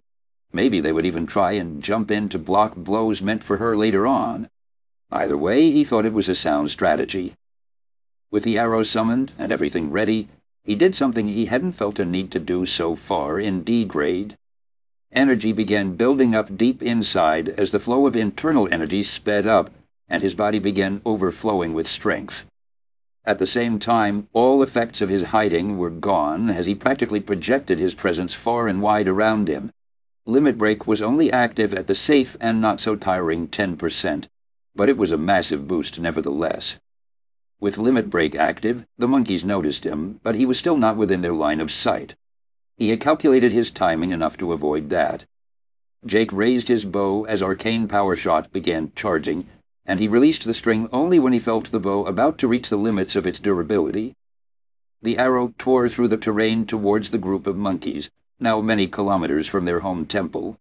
When it was about to arrive, Jake strained himself to freeze not only the matriarch, but also four of the seven dervishes as they tried to block the attack with their bodies. Jake knew Arrow of the Ambitious Hunter would only work on the matriarch, as she was a target, so hitting her was essential to his plan, his eyes hurt as he found the matriarch especially hard to freeze, and when she became able to move again, she was far faster than any of the dervishes. Sadly, she was too slow, and still ended up being hit in the belly with the arrow. She screamed in pain as it tore into her, leaving an extensive, gaping, poisoned wound. From there, the real fight began. Jake instantly drew the string again and used arcane power shot with one of the poisoned arrows from his quiver. He didn't do much charging, instead just firing and using gaze on a dervish. His arrow struck it in the chest, sending it flying and poisoning it. He repeated this, blood already running down his cheeks from overusing gaze, but it was necessary. Once all seven dervishes were hit, he ran. His wings spread open behind him, a cloud of poison spreading in his wake. The occasional poisoned arrow or explosive arcane arrow pelted those that chased him, a blade struck from behind a tree as they thought they had caught up to him. A hand grasped the neck, teleporting next to one sitting tired on a branch. To the monkeys, this entire area was still their domain, their home, where they stood at the apex, and the human that had come was just another invader to slay. But this foolish assumption would prove fatal, because what had come was not just another invader, but a hunter, and unbeknownst to them, they were nothing more than prey. Chapter 6 Matriarchs A massive crash echoed through the forest as a tree nearly 300 meters tall toppled over. The wooden behemoth that would ordinarily be borderline impossible to take down looked old and worn, its bark peppered with many black rotten spots throughout, especially in the section that had been broken as a massive tail smashed into it. Dust and soil flew up everywhere before being cleared by an explosion caused by a blast of force and an arcane arrow colliding. Blood sidled on the ground in many places, mixed in with non-toxic blood and flesh left by over a dozen dead monkeys scattered everywhere. Jake rolled and kicked up a bit of this blood-covered ground as he dodged the flyby of a sluggish-looking dervish. As it flew past, the long cuts on both his arms spewed out blood drops that hit it while it was also diving through the ever-present poisonous mist from his wings. He smirked as he saw it collide with a tree nearby, its senses severely weakened due to its many injuries and constant exposure to his toxins. Nearly three hours ago, Jake had first engaged the matriarch. One slightly annoying thing he had noticed was that the damn matriarch was actually more of a mix between a crusher and a healer than just a pure support beast. It had managed to heal its own wounds and even counteract some of the poison he had spread, making the fight even more prolonged than he would have hoped. To his advantage, though, he did discover that the matriarch had quite the lacking mana pool, or maybe it was just because it had used all its magic too liberally, not hesitating to try and cure the poison Jake inflicted on its children, even healing many of their wounds. This had led to Jake shifting to a hemotoxin-based fighting style, poisoning and bleeding them out while always staying a step ahead. Because he was a well-rounded fighter with high stats across the board, he could constantly adapt. He was durable enough to tank a blow when necessary, his resource pools large enough that he would not run out of magic or physical strength, his vitality high enough so that he could keep his body healthy, and his offensive power powerful, be it through magic or physical blows.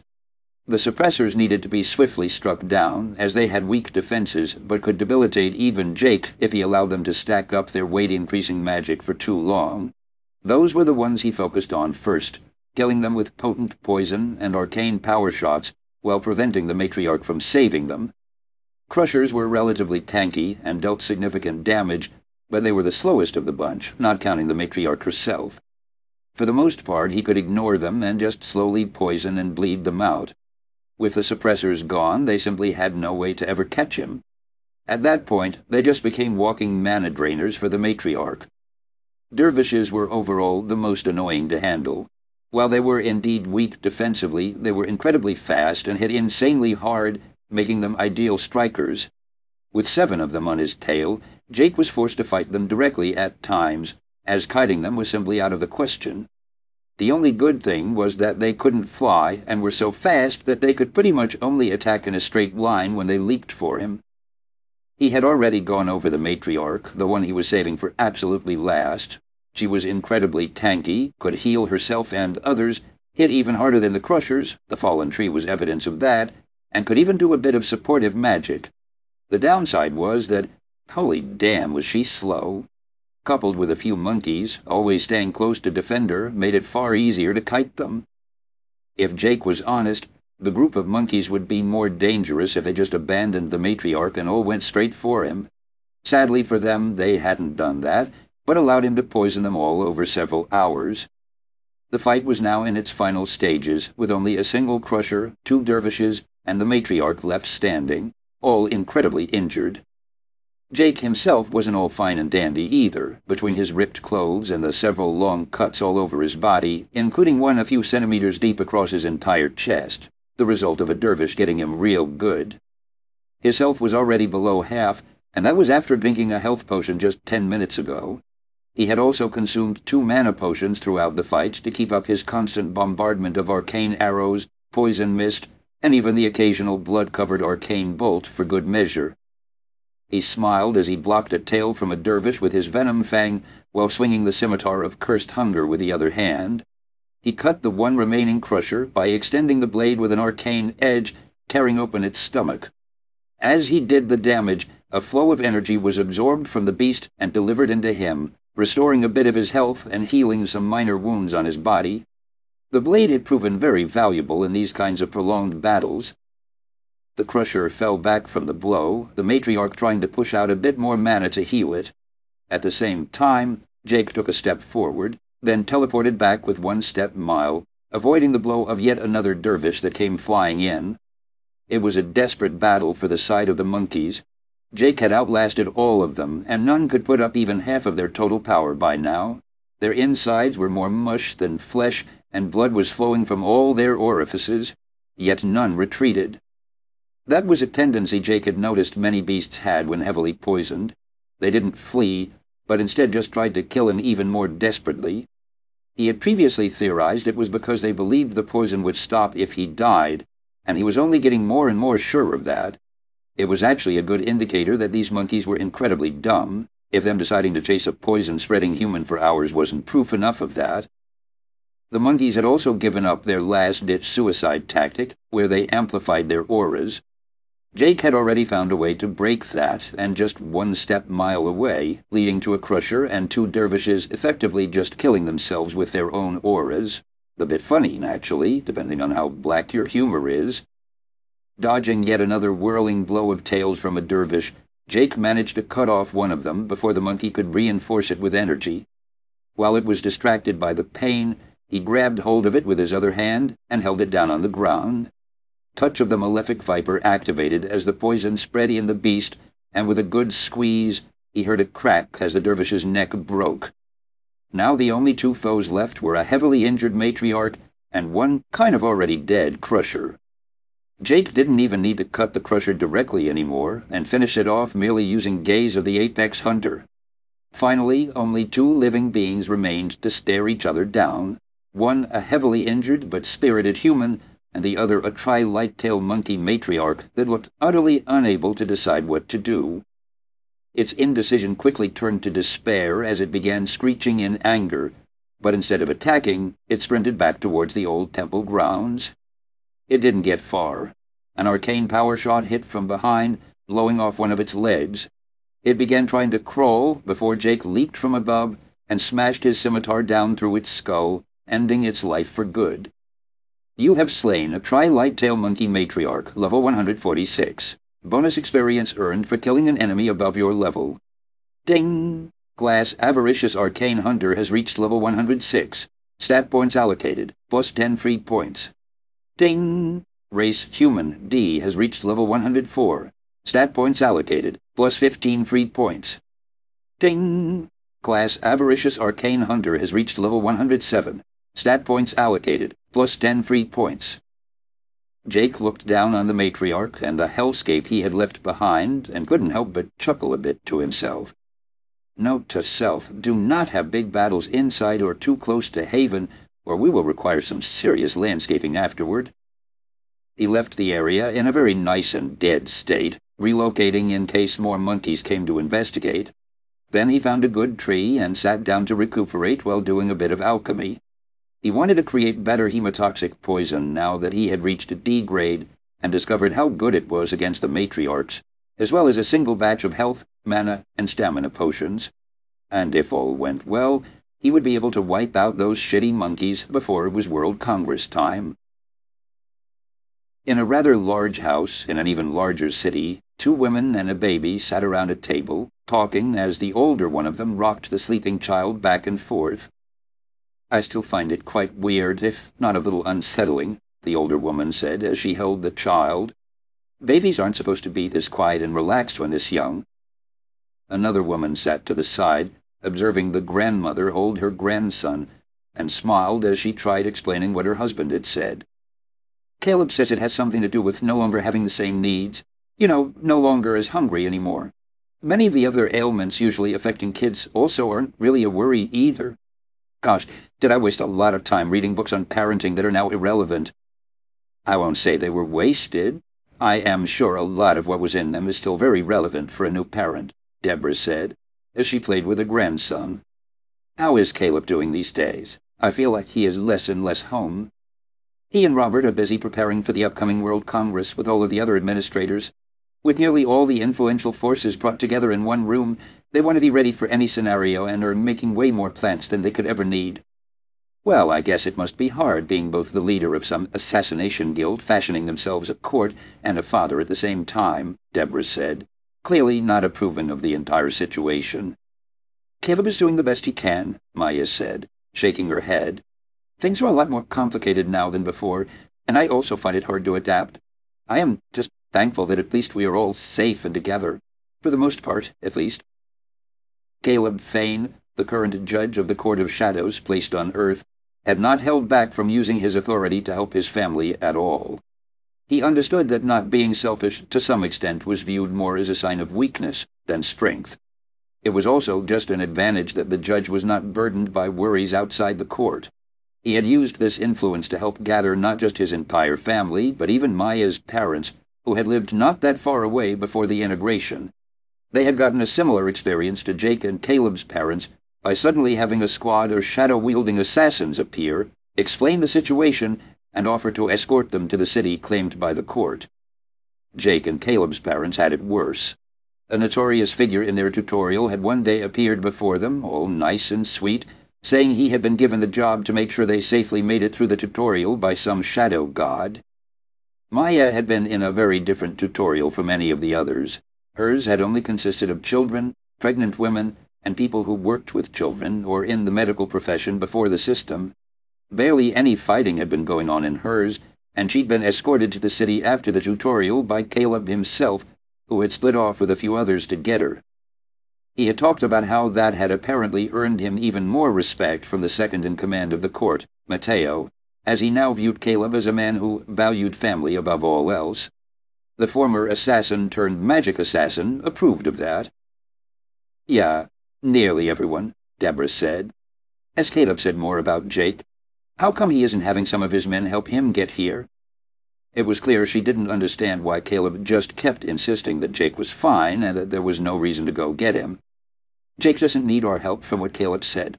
He is doing just fine on his own. He even has his own thing going on with another settlement, Maya explained, trying not to give too many details. It would be easier just for Jake to explain himself, and honestly, even Maya found it hard to really understand. Caleb shared everything he knew with his wife, but that only made Maya understand how different this world really was. Her parents and her mother and father-in-law were all just regular people in this new world. They weren't standout performers, and their only outstanding quality was their relation to outstanding people in the eyes of the higher powers.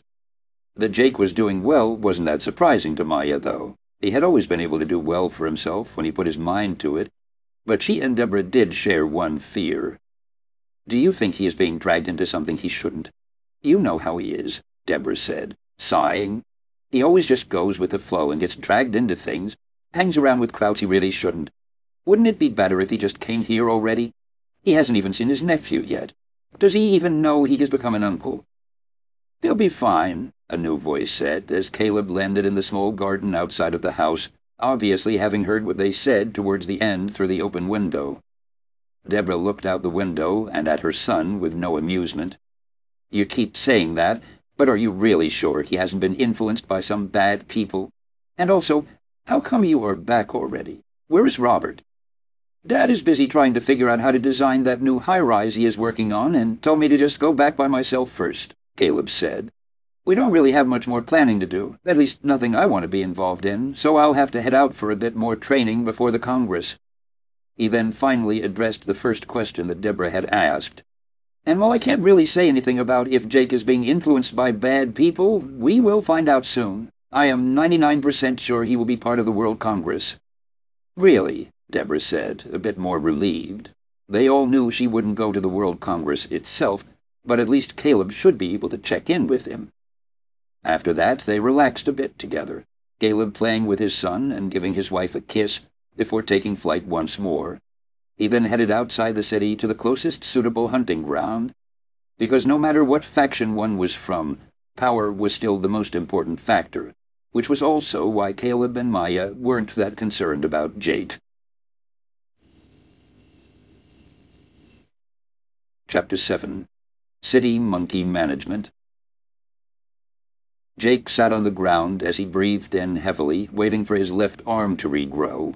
His right eye was also still a bit blurry after being regenerated, as it turned out that taking a blast of force to the face resulted in quite a lot of it being funneled into the holes in the mask. He was lucky his head was tilted, so he'd only lost one of them. He was also, of course, half naked from most of his armor being shredded or blown apart, a lot of the damage done by his own explosions of arcane mana. He had to be honest. He'd come close to biting off a bit more than he could chew towards the end. It was now only a bit over 22 hours away from the beginning of the World Congress, and Jake was still in the forest hunting monkeys. After the first matriarch, the second one to move had been the highest level one, but it had gone down quite easily. Mainly because Jake had the tactic down, and more and better hemotoxins than before. You have slain Tri-Light Tail Monkey Matriarch, level 147. Bonus experience earned for killing an enemy above your level. Ding! Class Avaricious Arcane Hunter has reached level 108. Stat points allocated, plus 10 free points. Ding! Race Human, D, has reached level 105. Stat points allocated, plus 15 free points. He'd regenerated to full with that one down, and had then gone to pull another one of the matriarchs, hoping to finish it off quickly. Oh boy, that hadn't turned out as planned. Not at all. When he shot an arrow at the third matriarch, the fourth one had decided to join in too, with all the young monkeys being ushered into the buildings surrounding the ancient temple. Jake had already found out they led to some small underground caves that were pretty much safety shelters. Jake had no interest in going after the young ones. He was no sand-hating youngling slayer after all. Besides, he didn't have a laser sword. Anyway, Jake had pulled the third matriarch, the fourth had decided to follow, and eventually this had resulted in the majority of D-grade monkeys in the entire temple area chasing him. The only lucky thing was that the Prima was still chilling within the center temple, not taking part. It appeared to honestly not give a shit what the rest of its tribe was doing, and all the other monkeys were just afraid of it, from what Jake could tell. All of this had resulted in Jake on the run from an entire fucking army of D-grade monkeys including two matriarchs, more than twenty dervishes, even more crushers, and a dozen or so suppressors. The number of normal D-grade tri-light-tail monkeys was above a hundred total. Very much not a good time. The first hour had been the hardest by far, with Jake trying to slow down and injure the horde as much as possible as he ran. He'd killed and ripped and poisoned with everything he had, with both his blades absolutely covered in blood towards the end. He did discover that the health-draining effect of his scimitar of cursed hunger was extremely valuable against the normal D grades. It meant he did not have to consume health potions as much, as he could regenerate by beheading monkeys. With his sphere and sense of the malefic viper detecting all the poisoned monkeys, he managed to avoid getting surrounded and outnumbered too much, allowing him to always fight back or escape when things got a bit too spicy. In the end, the entire ordeal had still taken more than an entire goddamn day. An entire day of running, fighting, killing, and slowly whittling down his foes. A few more monkeys had even joined the hunt when they noticed what was going on, making Jake feel like he was facing a never-ending tide of simians. He'd had to choke down a potion every hour on the dot to keep himself at least a bit healthy, most of them stamina potions. He'd also had to use Limit Break at 10% nearly the entire time, but had, towards the end, activated it at 20% to finish off the final matriarch. Jake had discovered over the course of that goddamn marathon of a fight that he could indeed still get tired. Not because he lacked stamina or mana or anything like that, it was just pure mental exhaustion. His mind wanted to rest. He needed to just not think or do anything intense for a while, not even sleep necessarily, just something without requiring focus. After reaching D grade, you never had to sleep anymore. You barely had to at E grade, and required only a few hours a week, tops, most of it just being done with meditating anyway. But as he had discovered, that didn't mean rest was unnecessary. Ultimately, this mental exhaustion hadn't had much effect aside from causing Jake to fight best tactically towards the end. He was lucky in the sense that he didn't have to truly focus when fighting. It was actually quite the opposite. The less he focused, the more he could just move instinctively. Of course, that wasn't always optimal and worked best in melee. It also wasn't perfect, far from it. Hence Jake's lack of an arm, newly regenerated eye, and massive amount of wounds on his body. But it had helped him to never suffer any truly lethal blow, though he did have to trigger Moment of the Primal Hunter in the very end to finish off the last matriarch. So now Jake just sat there, completely exhausted, his health, stamina, and mana all below 20%, and the negative after effects of limit break taking their toll. Luckily, nothing was alive anywhere close to him, and the destroyed area, miasma of poison, and stench of decayed and still rotting corpses was sure to keep most anything away. He felt tired as fuck, but also very accomplished as he went through his wall of notifications, the first of which were the many monkeys, but most importantly, the two matriarchs though he did see that there were dervishes all the way to 140 also mixed in. You have slain Tri-Light Tail Monkey Matriarch, level 142. Bonus experience earned for killing an enemy above your level. You have slain Tri-Light Tail Monkey Matriarch, level 146. Bonus experience earned for killing an enemy above your level. And the best part? Levels. Ding! Class Avaricious Arcane Hunter has reached level 109. Stat points allocated, plus 10 free points. Ding! Class Avaricious Arcane Hunter has reached level 110. Stat points allocated, plus 10 free points. Ding! Race Human D has reached level 106. Stat points allocated, plus 15 free points. Ding! Class Avaricious Arcane Hunter has reached level 111. Stat points allocated, plus 10 free points. Ding! Class Avaricious Arcane Hunter has reached level 112. Stat points allocated, plus 10 free points. Ding! Race Human D has reached level 107. Stat points allocated, plus 15 free points. Getting levels always just felt great.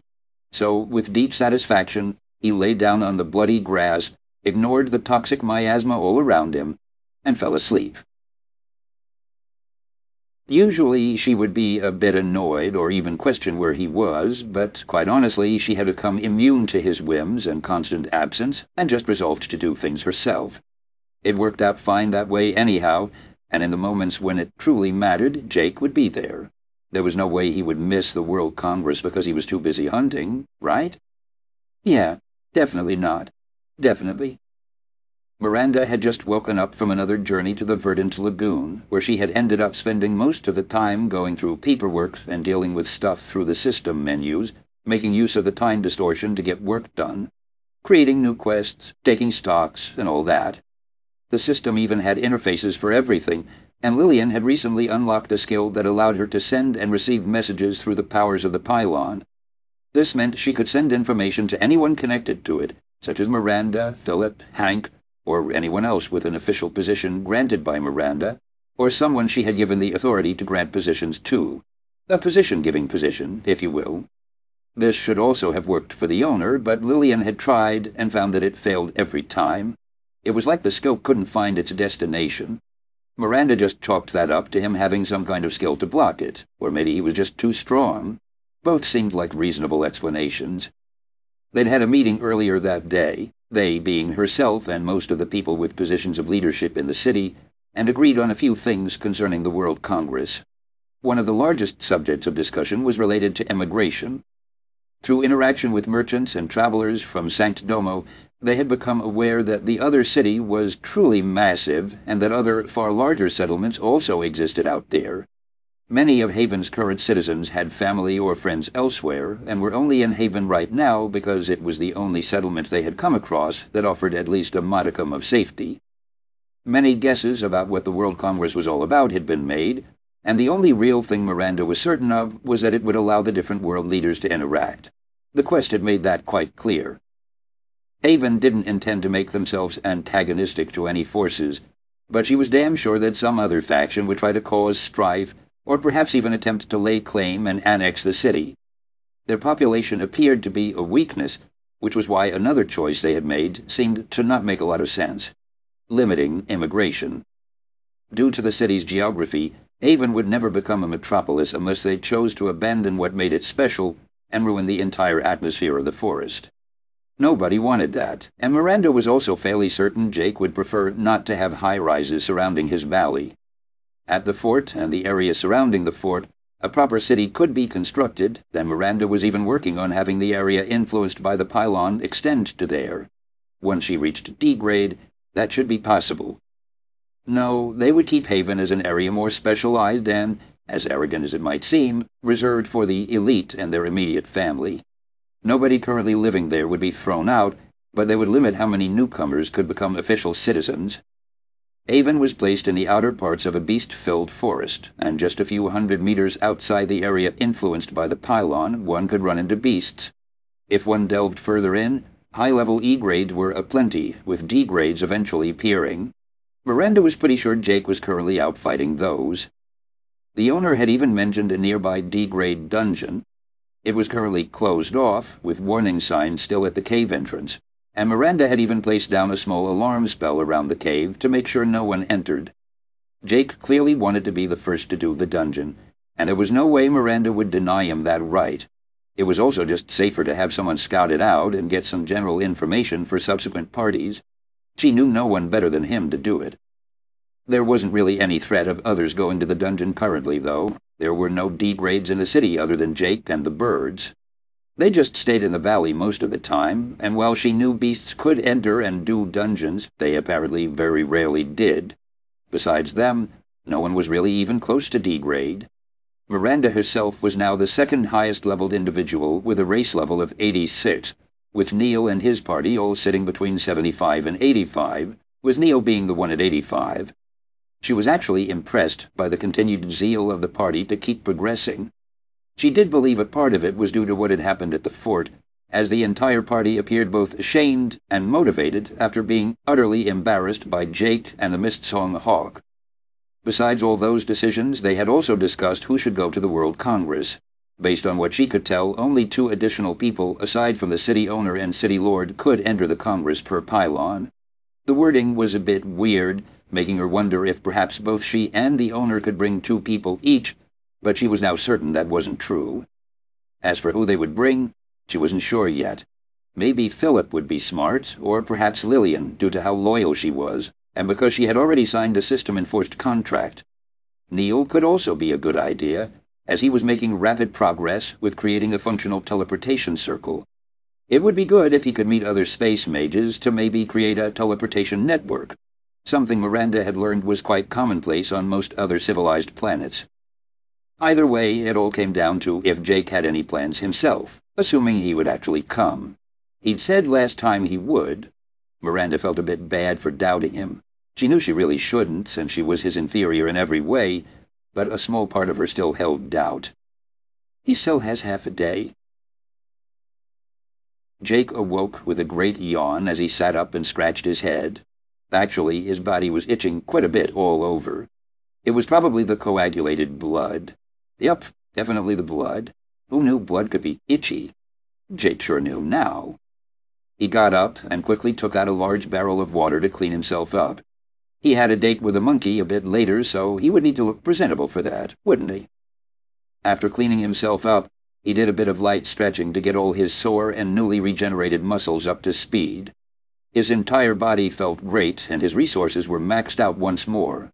It was actually a bit funny. He found a bunch of empty potions on the ground, but he couldn't at all remember drinking those. Drinking in my sleep? Am I becoming a potionholic? Checking the time, he still had more than twelve hours left until it was time for the World Congress. He had slept for a good ten hours, and he felt fresh as a cucumber. With everything ready, he began making his way back towards the temple. He noticed how he barely encountered any monkeys on the way, and those he did see were solitary, regular D grades, or even E grades. Jake landed on top of a tree, then stared down at the temple grounds and saw how it was now entirely desolate. There was only a single living being atop the highest point of the ancient temple, waiting, almost baiting him. Penta Light-tail Monkey Prima, level 134. Grown three levels since last time I checked, Jake noted. Perhaps it had seen its interference in whatever Jake was doing as unnecessary as it progressed its own strength at a rapid pace. All right, pal, let's see what you can do, he thought, as he focused on the monkey in the distance an arrow of the ambitious hunter slowly being summoned. Chapter 8 Monkey Business The arrow emerged from his palm as he focused on the monkey in the distance. He had a feeling that it knew he was there, just not where exactly he was hiding. It was just sitting on top of its temple, inviting him to attack, something Jake would gladly do, and even begin with his most decisive blow possible. On a side note, Jake had tried to use Arrow of the Ambitious Hunter with his new splitting arrow, and it still didn't work. He couldn't split an arrow fired with Arcane Power Shot either. Then again, it would be pretty silly if he could effectively triple the power of a powerful, epic rarity skill with a rare skill. No, copying the Arcane Hunter's arrows didn't really feel like he was copying an entire skill. With the arrow fully summoned, Jake carefully took aim at the monkey. He was far away, several kilometers, and its back was turned, yet he felt like he knew. He couldn't help but use Identify to once more confirm it was indeed the Prima. Penta light-tailed monkey Prima, level 134. Yep, that's the one. His instincts also made it clear it was the real one, that it wasn't some mental magic trick or an illusion or anything like that. It genuinely was just sitting there waiting for him to strike. Was it stupid? Overconfident? Or did it have a plan in mind? Perhaps all three. Jake didn't know, but he was sure as hell about to find out. He didn't hesitate to activate Limit Break to 10% as he charged his arcane power shot. He released the string just as he felt the Windsoar Bow no longer able to endure it anymore, and with an explosion of arcane mana and stamina, the giant arrow flew forth. Just before he let go of the string, the Prima sitting atop the building turned around and looked his way. Jake instantly froze it, and just as he did, he noticed how he had frozen it mid-smile. Crash! The two upper floors of the ancient temple collapsed in an accelerated manner, as if the entire building and Prima had suddenly gotten dozens of times heavier. That damned smile was still on the monkey's face when the arrow passed over its head and harmlessly struck a tree on the other side of the temple grounds. You little shit! Able to move again, the monkey didn't jump or do anything in particular. It just slowly stood up on top of the ruined upper parts of the temple and stared at Jake, who still stood far away on a tree branch. Their eyes met for a moment, and Jake felt the provocation and confidence in the gaze of the Prima, a sentiment he returned in kind. Neither of them felt like they could lose. Jake quickly drew a pre-poisoned arrow from his quiver and began charging another arcane power shot. In response, the monkey pointed one of its five tails in his direction, a move he had seen the other D-grades make many times before, but never at this range. The immediate surroundings of the tail distorted for a second and Jake was forced to jump. A massive shockwave hit the tree below him as he fired his arrow while in midair. His power shot was intercepted by another wave of force, but clearly one attack was superior to the other. The wave of force was broken as a sonic boom sounded out midway through the arrow's flight, caused by a small explosion from the clash. The Prima was forced to dodge the powerful arcane shot with a frown and an angry screech, still being scratched even then. It responded by firing off blasts of force from its three tails, and Jake happily dodged all of them as he returned an arrow for every tree that had a large part of its bark blown off. It was a ranged battle with several kilometers between the fighters. Jake came out on top initially as the monkey took a few minor injuries. Unluckily, Jake hadn't managed to land much of his poison quite yet. It was still infected, though. This whole exchange clearly didn't sit well with the monkey, which had clearly had its pride hurt. It screeched angrily once more as its golden hair began standing up, and it flew towards Jake, not jumping or floating or whatever, but truly flying. Weight and force magic combined, Jake thought, as the monkey soared towards him, even faster than Hawkeye. It was a speed that would have stumped him before, but Jake had a trick up his sleeve, Cold having thrown all his free points into agility. He reacted by summoning his wings of poison and death as he fired another arrow after the charging monkey. It didn't even attempt to dodge. The exploding arcane arrow split in three, and arcane energy appeared to consume the Prima in a raging flood of destruction as they clashed. For a second, at least. Then the figure exited the explosion, not a scratch on it. But Jake saw the reason right away. It had a rippling sphere around it that appeared to have perfectly blocked the attack and kept the destructive energy out. A powerful barrier, but compared to the king, their levels were similar. Both were clearly not average beasts. Every single D-grade Jake met, he compared to the king. He just couldn't help it. Especially not after the mask on his head had started hinting at some ominous return. And when he compared any creature to the king, he just found them lacking. Perhaps it was due to a part of him having inherently overestimated the king as he, for all intents and purposes, was the only foe Jake had fought that he felt he hadn't truly beaten. The Prima is not to be underestimated, however. That barrier was strong, and its speed impressive. He managed to fire one more quickly charged power shot before it arrived, and he had a stable version of his arrows for that blow. The shot managed to pierce the barrier, but missed the monkey itself, as it was deflected slightly by the barrier. As he had no intentions of entering a melee brawl right away, Jake swiftly took a step to teleport down from the tree he was standing on. The monkey was clearly even better than him at flying, and if it could increase his weight like its brethren, then mid-air fighting wasn't advised. He could totally see himself being forced down and smashed into the forest below. The monkey didn't hesitate to follow, descending like a meteor straight towards him. It looked like it intended to just crush him outright with the sphere around it. Jake wasn't sure exactly how a direct clash with the monkey would go, and he really didn't see any reason to find out. Just before the monkey hit the ground, he took another step away, arcane bolts spinning to life and floating where he had just stepped away from. Boom! Once more the forest shook as the ground exploded with even more arcane mana, followed by a quick arcane power shot straight towards where Mark of the Ambitious Hunter told him the monkey was. If a screech of pain didn't tell him he had hit, the new response from Sense of the Malefic Viper sure did. Hemotoxin successfully delivered. With a swipe of one of its tails, the Prima dispelled the cloud of dust and soil, making Jake see that it had an arrow sticking out of its shoulder. It looked more annoyed than angry as it ripped it out, stared a bit at the poison, and then tossed it aside. It stood in a weird pose, with one hand on the wound and another over its forehead, just looking at Jake. Can't talk, can you? He asked the beast, as it looked to have calmed down a bit after being infected by the poison. At least Jake thought so, until he felt its real intent. Fucker was just buying time. It saw that he noticed and smiled at him, removing its hand from its forehead to reveal a glowing silvery motif. The motif didn't at all fit the rest of the monkey's golden hide, and neither did its effect, as just a moment later the Prima disappeared. Not invisibility either, as his sphere of perception made him know it truly was gone. Even the mark was gone, and so was any response from sense of the malefic viper. Jake was stumped. Had it decided to flee? He stood there, confused for a bit, wondering what the hell to do, then dodged to the side, narrowly avoiding a whip-like tail that would have taken his head off. Where the monkey had disappeared from, a new figure now stood. It looked a lot like the Prima, but its hide was white, almost silvery, and its tails looked more like those of a dervish than a regular light-tailed monkey.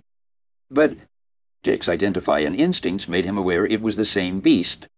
Penta light-tailed monkey prima, level 134. Jake was confused, as this figure was completely unharmed. All the small wounds from earlier were gone, there was no poison in its system, and even his mark was no longer there. Some kind of double body skill? Or is it just its long-lost brother?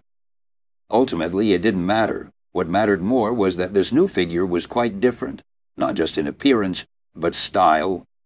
Dervishes were tough due to their three tails constantly attacking. Unsurprisingly, Five was a lot worse. Jake dodged and weaved, blocking with his scimitar and venom fang all the time, yet still getting hit here and there. The wings on his back were pumping out poison, making the Prima now target those. It moved in closer and momentarily stunned Jake by suddenly making it feel like a mountain was pressing down on his shoulders. He used both weapons to protect his vitals, but this allowed the monkey to go for its true targets. Like two snakes clamping down, two tails moved and stabbed through the fleshy parts of the wings. With Jake now being unable to move them and distracted, two other tails swept down and severed both wings entirely, making Jake hiss in pain. Yet he couldn't be outdone. He took the four tails being busy as a chance to attack. He pushed himself forward and found that, while the beast was faster than him, he won out on pure strength. He stabbed Venom Fang into the arm used to block his blow and had his scimitar blocked by the fifth tail, which left just his final weapon his teeth. The monkey looked surprised when it raised its other arm to attack, and Jake happily chomped down. His canines were already coated in a highly potent toxin. Yes, while Jake had said he really didn't think he would ever use that part of Fangs of the Malefic Viper, the opportunity was just too good, and his instinctive way of fighting didn't really take into account any potential embarrassment after the fact. Boom! Jake was instantly impacted by a massive wave of force that aimed to send him flying back, but he had predicted it. He released his own wave of disruptive mana from his pores, resulting in both him and the monkey just exploding mana into the other's face. Their whole stalemate was disrupted when the hunter was forced to let go with his mouth due to two tails coming down to smash his skull. At the same time, it also allowed him to sweep up with his scimitar and land a long cut across the chest of the monkey as he took a step back, poisoning the Prima even more while draining a bit of health. The Prima attacked back, and they proceeded to brawl a little in melee, Jake taking the occasional wound, but landing two in return. His opponent tried many different techniques, all variations of what other monkeys had used on him before. This allowed Jake to predict many attacks, and it eventually allowed him to dodge under an attack and, with a swipe, cut off one of the monkey's tails in a moment where the Prima failed to strengthen it with mana. However, he wasn't done. He swiftly took a small step forward and teleported back, summoning his bow. He quickly nocked an arrow, drew the string, and loosed the arrow for the beast that was already preparing to dodge to the side, but found itself frozen by gaze yet again. Another arrow penetrated the monkey's stomach and sent it flying back, blood flowing from several wounds on its body and the poison spreading throughout. It was far less durable in its silvery form, and Jake happily took advantage of that fact. He didn't let it relax, but instead kept attacking, at which point the Prima became nearly suicidal. It stormed him, slashing with its four remaining tails, clawing with its hands, and even trying to bite him a few times.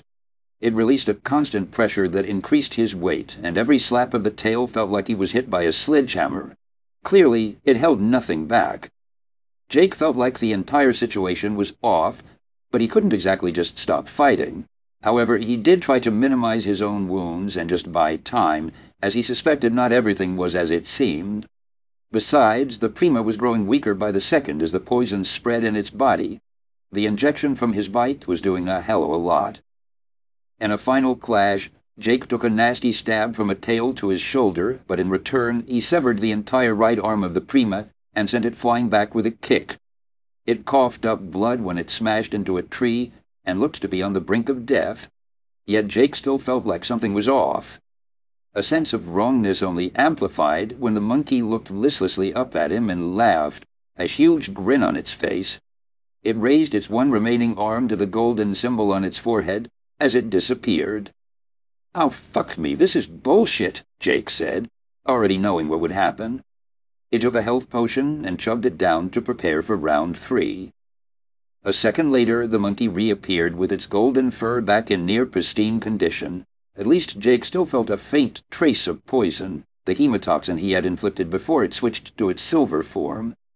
At least it doesn't just fully heal itself when it does that bullshit, Jake bitterly thought, as he cracked his neck and stared down the Prima, which just looked tauntingly back at him. Ah, uh, what can you do? Jake had no intention to back down as he teleported back, drew his bow, and continued to fight. He just hoped there wasn't going to be any more monkey business going on. Chapter 9 Enjoyment There was going to be more monkey business going on, once more, the Prima was fighting in a way that just didn't make any logical sense. It took far more damage than Jake with every exchange. In fact, it was even worse for the Prima now that it had changed back to its golden form. It relied on magic and ranged combat, which was a-okay with Jake. Its magic was something he was getting very used to, even if it did spice it up sometimes. At times, random areas around him would suddenly increase in weight only making half of his body heavier, while at other times the monkey threw a small stone that probably weighed a few tons post-weight amplification. The waves of force were also something he easily dodged by now, as he had learned most of the Prima's tells, and yet despite it all he still couldn't help frowning, a few injuries here and there against a foe of equal or slightly greater strength was expected, so Jake did take quite a few blows, while the monkey looked to not give a damn about taking several poisoned arrows just to return a blow that did far less damage. Can it do that transformation again? Jake asked himself, genuinely unsure. He believed it shouldn't be able to, based on how the golden version of the monkey had still been a bit wounded after it transformed back, and the silver version had been left close to death. Besides that, the silver symbol on its forehead currently wasn't glowing. It was still there and gave off an odd gray color with a bit of black mixed in. Jake even thought for a second it was due to toxins, as it looked almost deathly, but sense of the malefic viper didn't give off any response. However, he was sure the symbol meant something. Maybe it truly was just a sign to show the silver version was out of commission.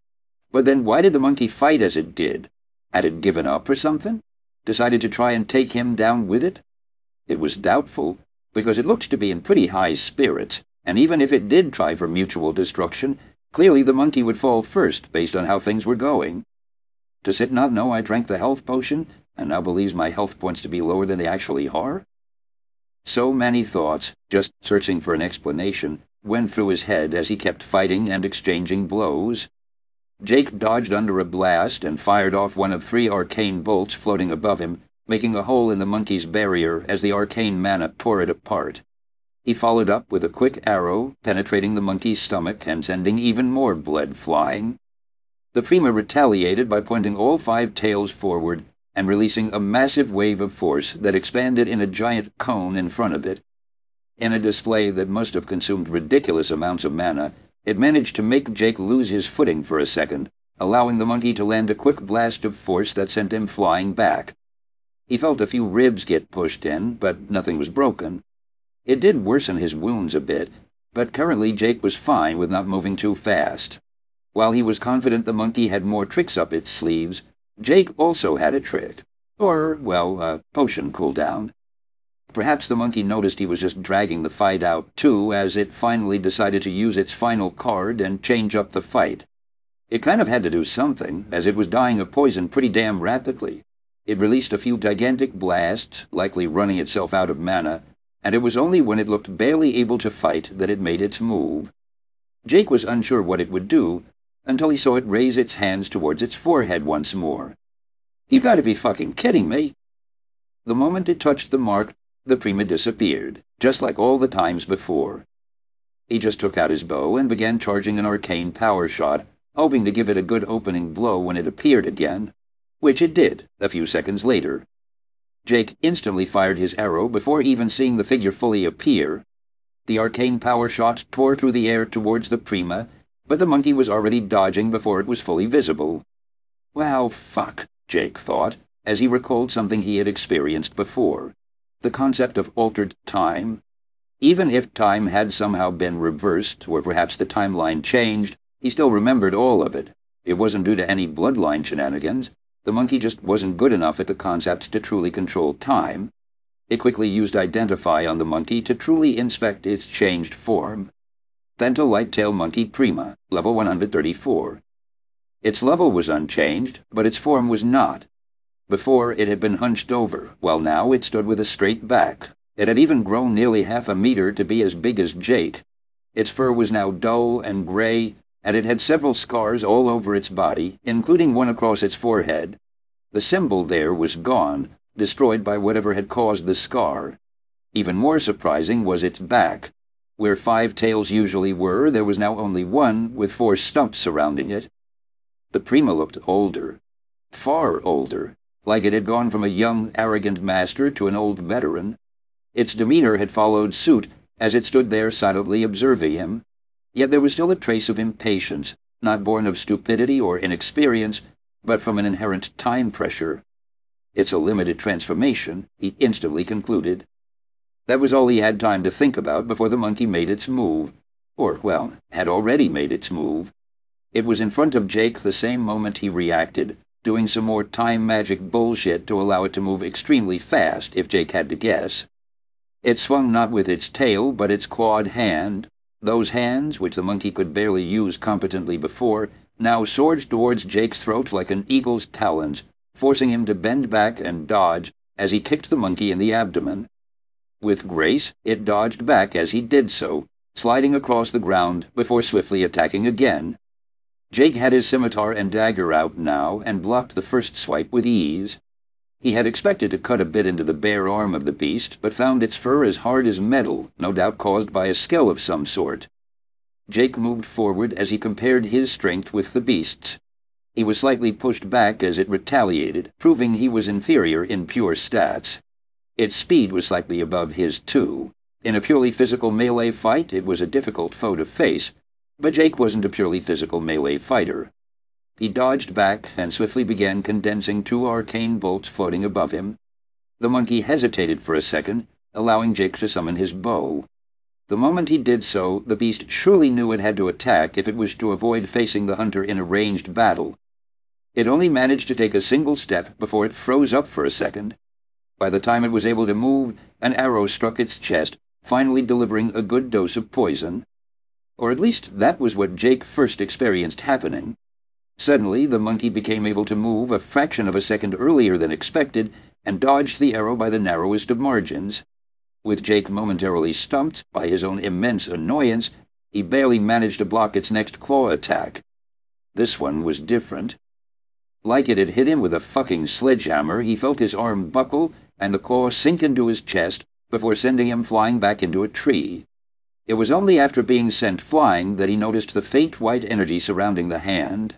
Jake nearly slapped himself. How the fuck could I forget the weight magic?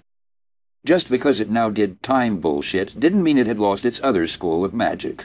Jake did hurt a bit from the blow and had five small holes in his chest from the fingers of the monkey, but honestly, that wasn't a big deal. His entire body was already a mess from the drawn-out fight, and he was in many ways at a disadvantage. Yet, in an almost ironic twist of fate, time was on his side, the monkey could only remain in its current form for a limited amount of time, and Jake had his trick coming up. The monkey obviously knew it had limited time as it continued its assault, while Jake stayed purely on the defensive. He blocked with his blade at every turn, his scales already summoned all over his body to lessen the damage a bit more. Throughout it all, he could feel the monkey building something up deep within itself, like something slowly being conjured and prepared, it gave Jake a small sense of dread, as he knew that the monkey before him was no longer as dumb as before. It had a plan to finish him off before its transformation ran out, a plan Jake naturally would prefer to do without. Their clash continued as they exchanged blows. They were far more even than one would expect, and Jake's many levels from committing monkey genocide came in tight. His agility allowed him to keep up, and even if his strength was subpar, he could make up for it with his magic. The Prima seemed pressured, yet sure of itself. It dodged his blows with grace and counterattacked only when opportune, never overextending. A few clashes did end with both taking a heavy hit, yet just as Jake felt that happen, it became a feeling of deja vu, another obvious weakness of that time magic trick. It worked on both parties. It truly was like it turned back time. Finally, the two clashed again, and Jake stabbed the monkey in the chest with his scimitar since he believed it had fucked up and finally overextended a step too far. He was proven wrong when the monkey suddenly flew backward. Only then did he notice its tail embedded in the ground behind it, acting as a rope to drag it back. At the same time, it chopped down on Jake's wrist with both its hands, making him momentarily lose all strength in it and allowing the monkey to effectively disarm him. Well, the monkey ripped the sword out of its own chest and tossed it into the air before catching it with its tail. This is annoying. With a swing of the tail, Jake was forced to dodge his own damn scimitar. While he was fully aware the blade wasn't actually active in the hands of the monkey, that didn't mean it wouldn't hurt to be hit by what was now practically just a metal rod. Fuck me, Jake thought as he got smacked in the side, the blow barely hurting but still throwing him off balance. The tail's power in its older veteran form was weaker than both its golden and silver form, but it made up for that in pure upper body strength and experience. On the back foot, Jake did what he could to avoid taking too much damage while trying to get some range between him and his foe. Without his best weapon, it was far too dangerous to fight the Prima in a straight battle. He leaped back and used one step mile the moment he landed. Teleporting away, he swiftly summoned his bow and turned in the air to fire a shot towards the monkey.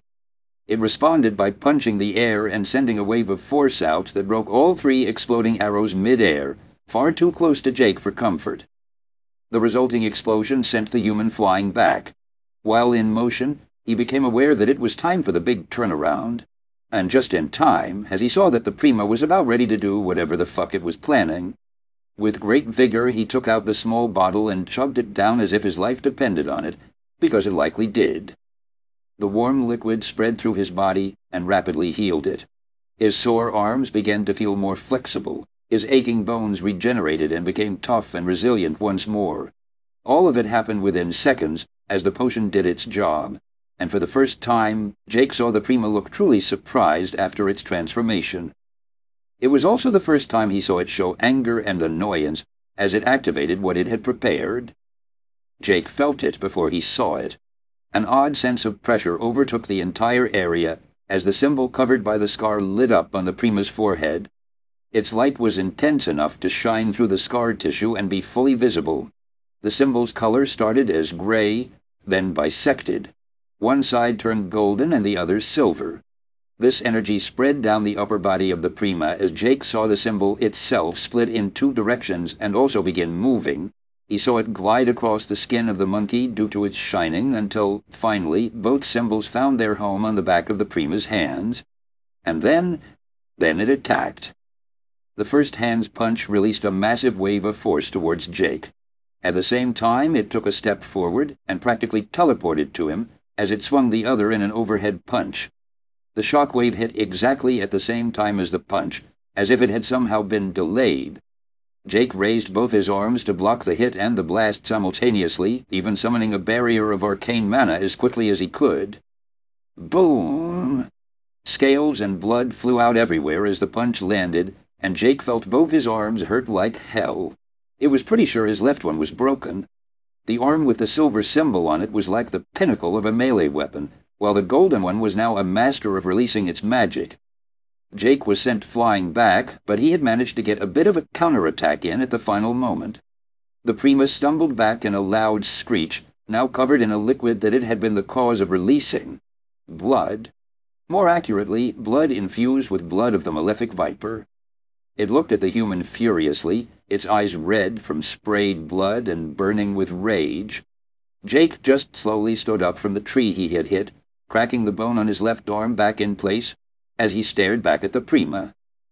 Their eyes met, and they moved simultaneously. Jake jumped and dodged a blast of force that blew a huge hole in the tree he'd just been at, a bow already in hand as he fired an arrow at the Prima. It reacted by swatting it away with his own scimitar, making Jake grumble a bit before firing another shot. The Prima only had its current form due to a temporary power-up. Now it had used another power-up that also felt very temporary. By all accounts, Jake should just try to open up space, buy some time, and play it safe. It would be the smartest thing to do. So, of course, Jake charged a fast arcane power shot as he took a step at the same moment, appearing straight before the surprised Prima that had expected him to make the smarter choice. It was even more surprised when it was punched in the face. Because the thing is, there was something Jake valued far more than being efficient and smart in a fight. Enjoying it. Chapter 10 Fragmented Boom! The Prima was sent flying back as Jake's hand exploded in an assault of arcane mana the same moment he punched it.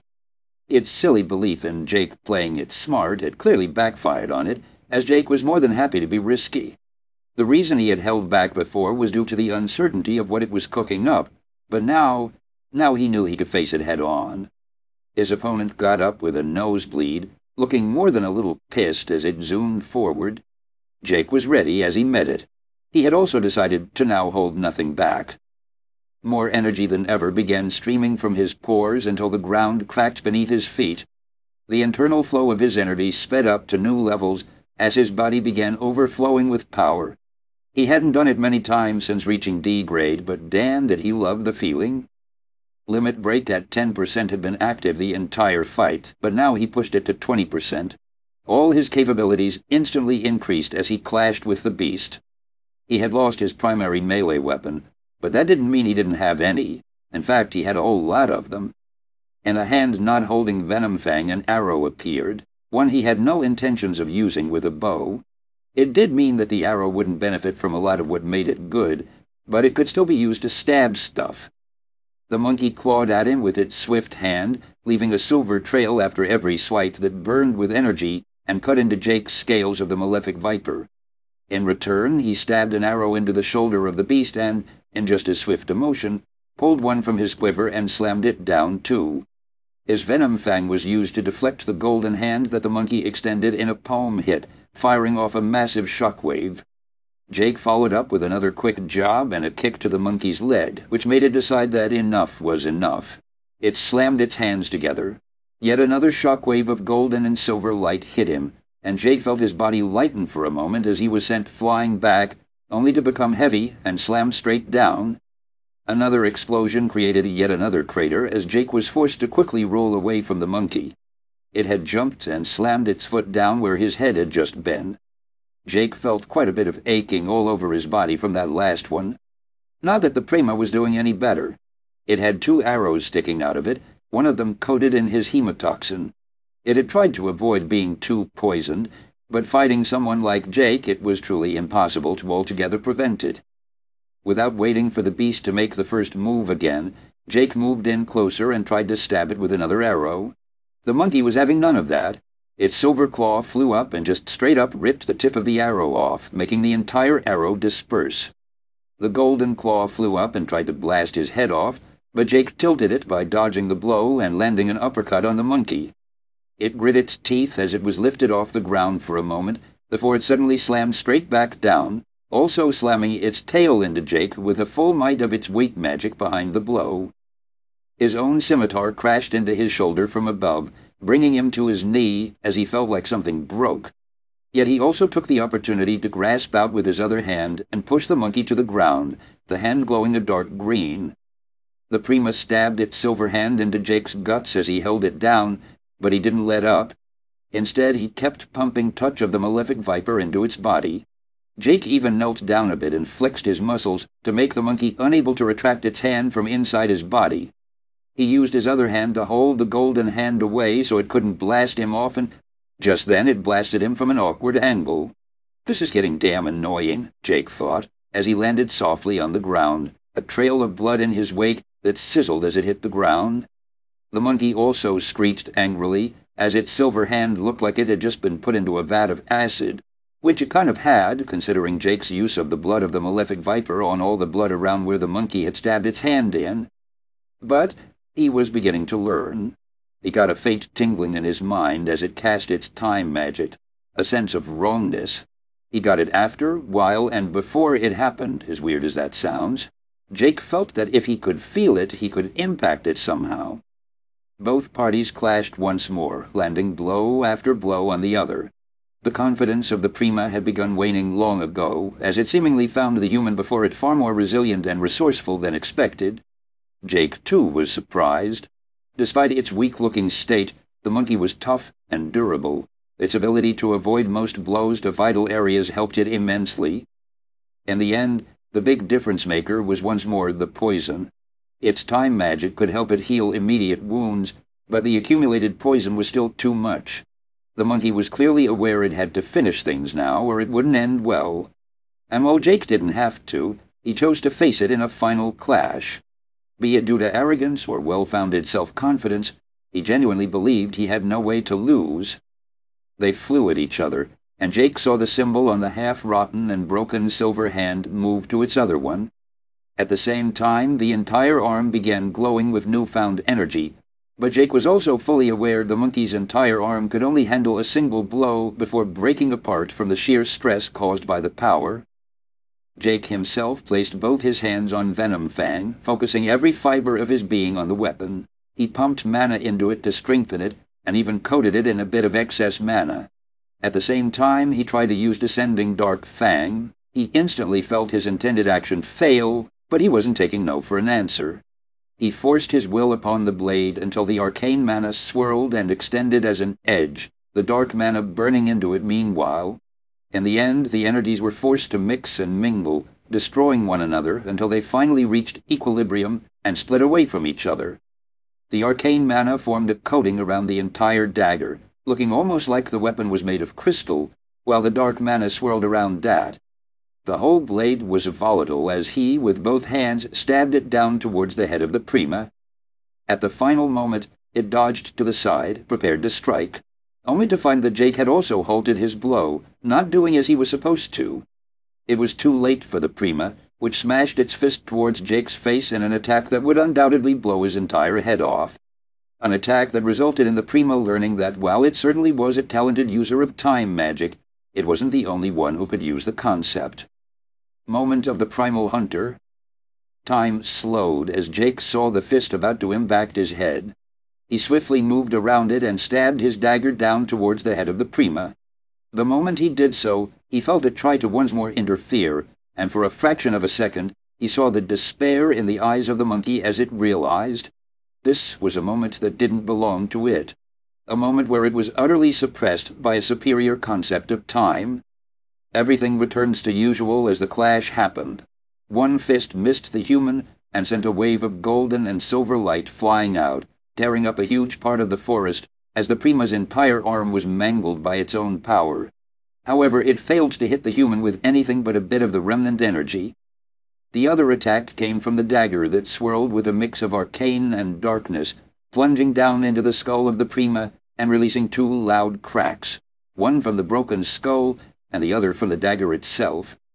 A torrent of arcane and darkness penetrated the entire body of the Prima as the edge extended, and its screech of pain turned to silence. You have slain Penta Light-Tail Monkey Prima, level 134. Bonus experience earned for killing an enemy above your level Ding! Class Avaricious Arcane Hunter has reached level 113. Stat points allocated, plus 10 free points. Ding! Class Avaricious Arcane Hunter has reached level 114. Stat points allocated, plus 10 free points. Ding! Race Human D has reached level 108. Stat points allocated, plus 15 free points. Ding! Class Avaricious Arcane Hunter has reached level 115. Stat points allocated, plus 10 free points. Jake stood almost frozen as his arm shook from the impact of his own attack. The energy around the dagger faded away and revealed the form of Venom Fang. It had a large crack down the middle, with many small fractures throughout. He instantly knew this battle would be the last for the good old reliable Fang. As for the attack he had unleashed at the end, it was yet another skill upgrade that had come in clutch one that shouldn't really have come as a surprise, given how much he had been practicing using his arcane mana. He'd even made a few arcane edges here and there. Descending Dark Fang, rare. A fang coated in dark mana descending like the clamping mouth of a snake.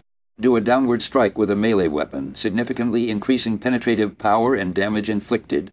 Dark mana makes the wound harder to heal and drains energy until dispelled. Damage improved further if the weapon is benefiting from Twin Fang style. Adds a small bonus to the effect of agility, strength, and intelligence when using Descending Dark Fang. Upgrades to Descending Dark Arcane Fang, Epic.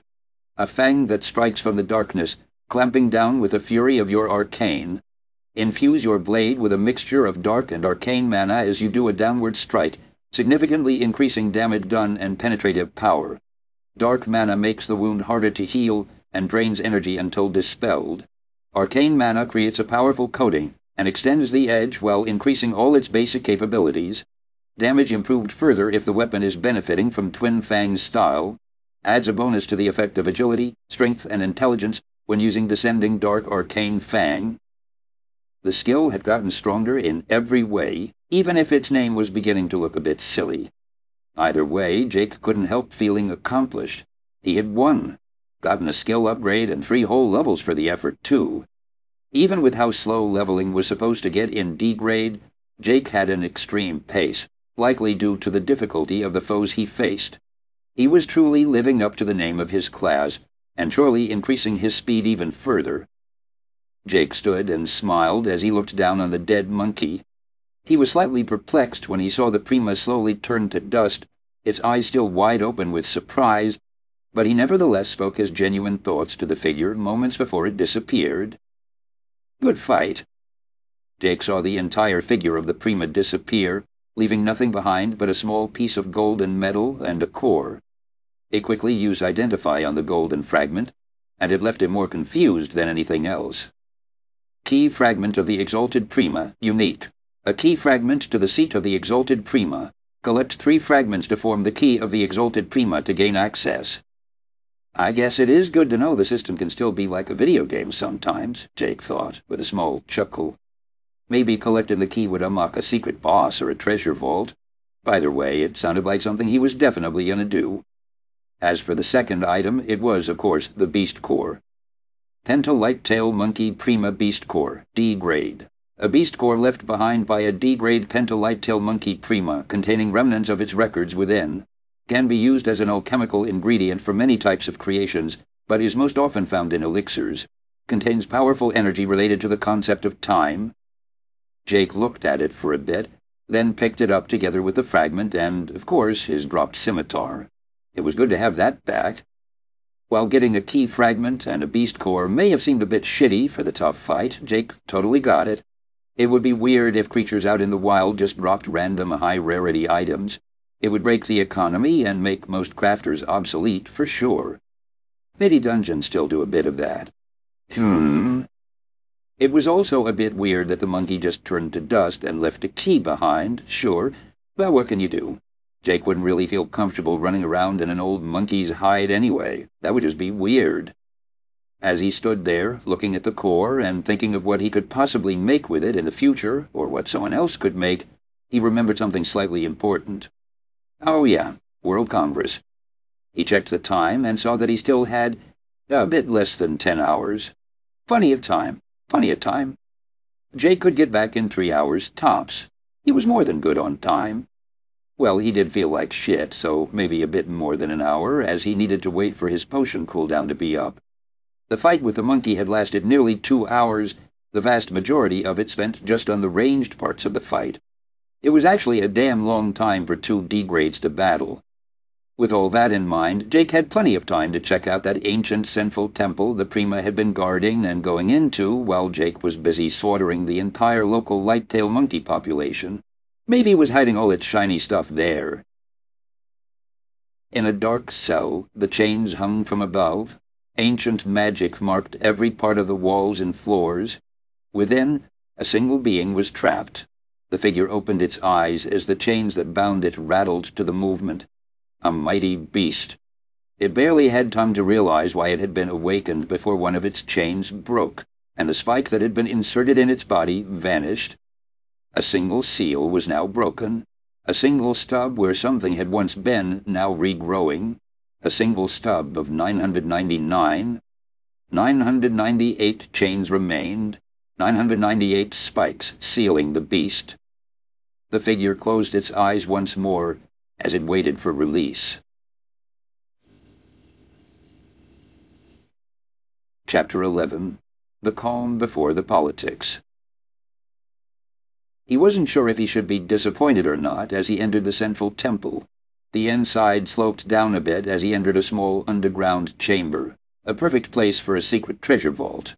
What he found instead was just a damn bush tree thing as he looked at it, he actually found it a bit odd that his sagacity of the malefic viper didn't toss out a snippet of knowledge. His herbology skill was also not giving him any idea what the hell he was looking at. Luckily, the system still came in tight and offered a nice explanation as he used Identify. Ancient Celerita musa, ancient. This plant has been grown from an ancient musa seed and brought new life by the advent of the system, also commonly called a banana tree, this plant produces different sorts of bananas, a type of fruit unique to the newly integrated planet Earth. This tree has become intimately connected to the concept of time through unknown means, making its growth pattern highly unpredictable. Destroying this tree will have unpredictable effects, and using it in any kind of alchemical creation will require one to first anchor it in time, can only grow in certain areas with intense amounts of mana. You learn something new every day. Jake actually thought bananas grew on trees, something the system acknowledged. Maybe he was just being extra nice with these new things and giving all of that sweet info. Either way, it was much appreciated. As for the banana musa itself, well, this was without a doubt the rarest and most powerful herb Jake had ever come across. He felt the pressure just standing before it as he observed the weird plant. It looked like it was growing in real time. At least it was, until suddenly it wasn't. A minute or so later, a part of it suddenly began growing in the opposite direction, in other words, began retracting into itself as if time reversed. That was likely because time kind of did reverse. This was a time tree. Time musa, whatever. Anyway, kinda awesome, not gonna lie. It wasn't very big, only about five meters tall, though it was pretty wide with its large leaves. There was nothing else in the entire underground chamber aside from a few other minor herbs that Jake decided he might as well just pick up. As he stood there, considering that, something happened on the plant. One of the flower-like growths suddenly appeared to bloom as four small bumps began growing out.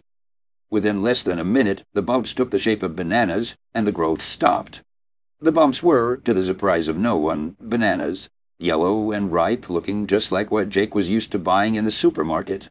Jake was pretty sure modern bananas were selectively bred or something like that, but who was going to complain about delicious-looking bananas? He went up to the tree.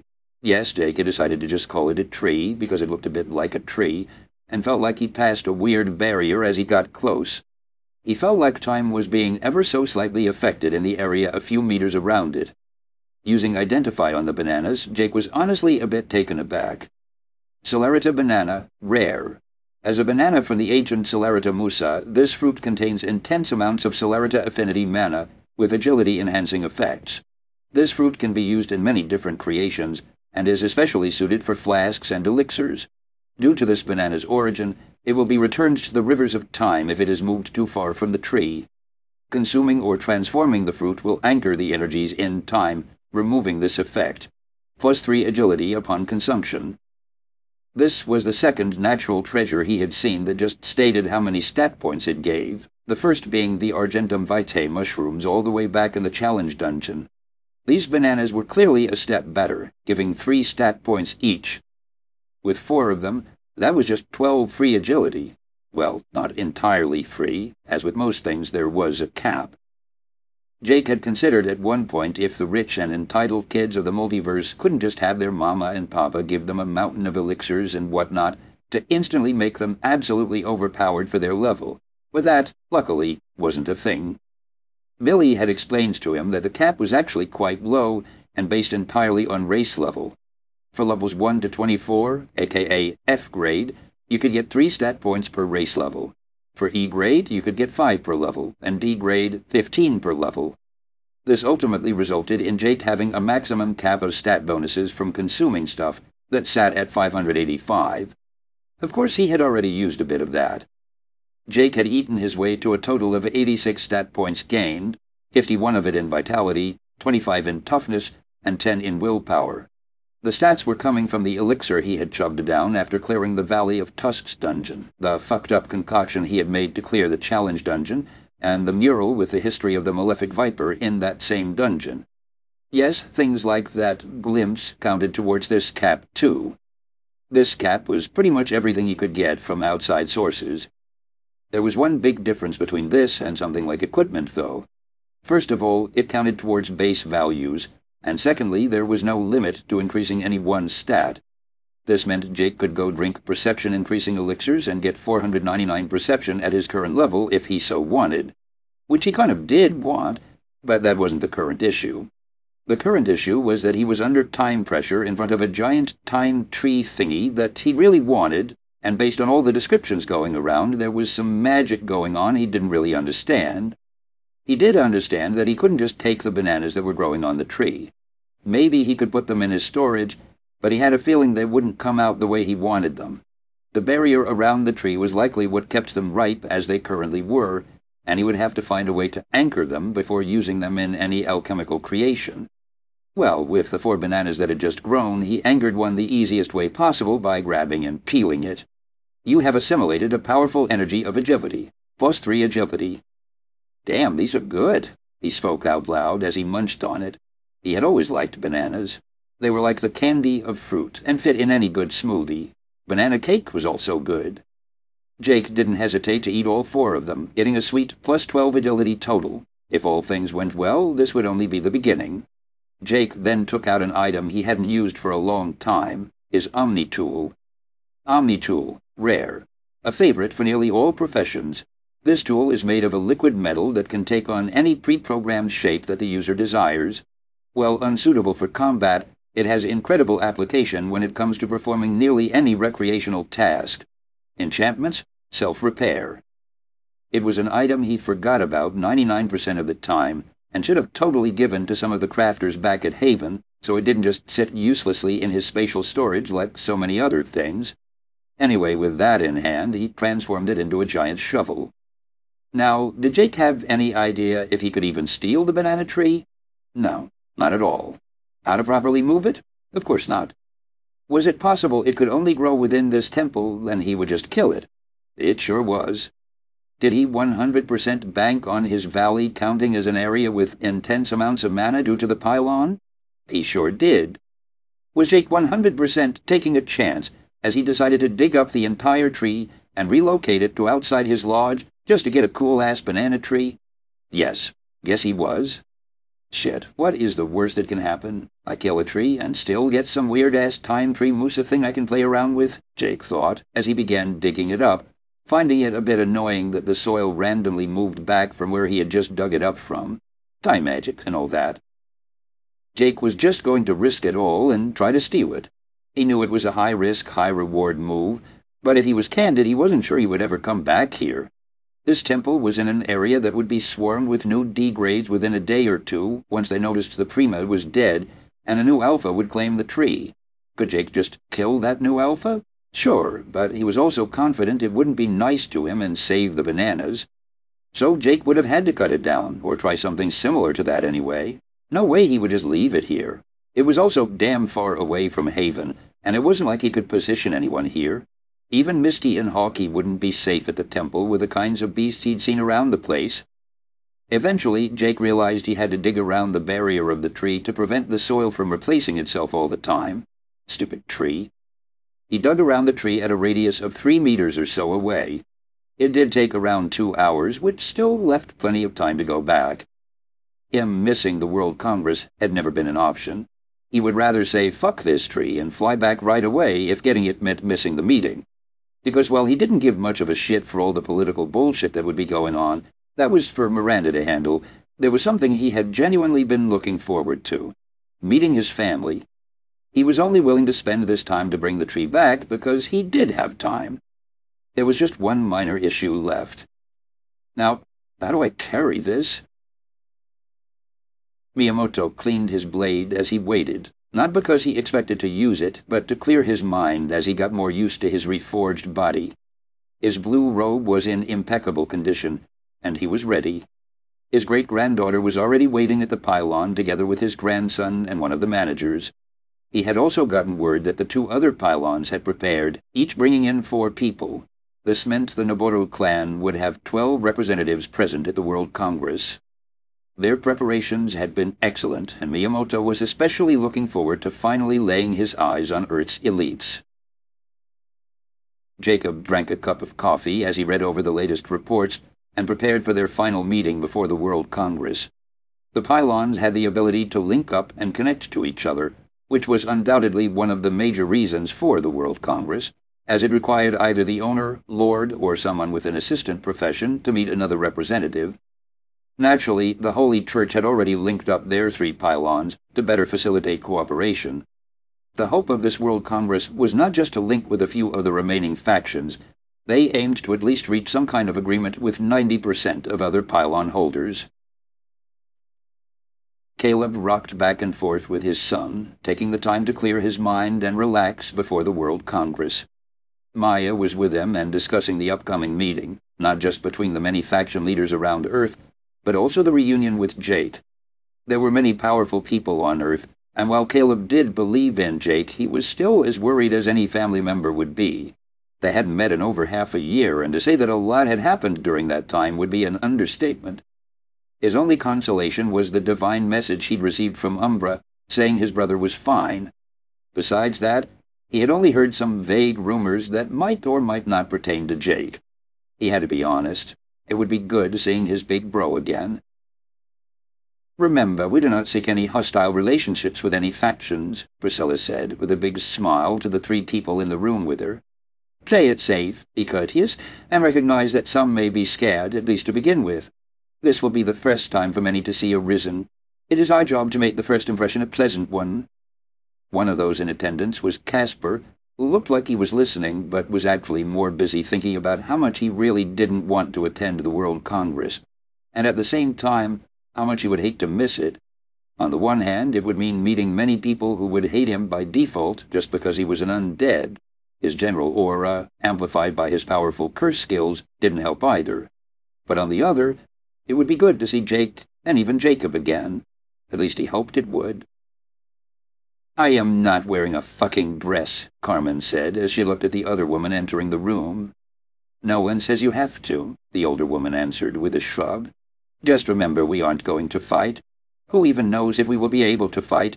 It would be quite silly if the First World Congress ended in a bloodbath. That does sound more fun than sitting around a table with dim lights discussing trade, Carmen sighed, annoyed she even had to attend. The woman in front of her was a current city lord, while she had taken the title of city owner. She was called Pam, and the only reason Carmen had picked her was that she was the only one she had gotten along with of all the annoying survivors she'd come across so far. Oh, and she was her old boxing coach. Who knows? Maybe something fun will happen, Pam said with a smile as she sniffed the air. However, one thing you are doing before the meeting is taking a shower. No discussion. Many other factions around Earth prepared for the approach of this key geopolitical event, a meeting between the most prominent factions of the planet. It would be the time to forge alliances that could last for ages to come. No faction dared take it lightly, all with just the slightest hint of competency knew this, and even if they didn't have the smarts, most at least still had intuition skills related to being the city lord that made them aware of how important it was. Jake, what the hell are you doing? Miranda yelled as she stood half panicked at the pylon, watching a figure descend carrying what looked like a small fucking island with a plant on it. Jake's response was to throw Neil, who stood beside her, a glance and a smile. Big hole there. Now, he said, as he pointed at the ground beside the lodge. You want to... Neil started before Jake just threw him a glance. Neil sighed and used his space magic to create a hole in the ground by teleporting a cube of dirt away, a task he had done quite a lot these days while helping with the construction efforts at the fort. Jake happily plopped the tree down, then began filling the hole with dirt and trying to make sure it would survive.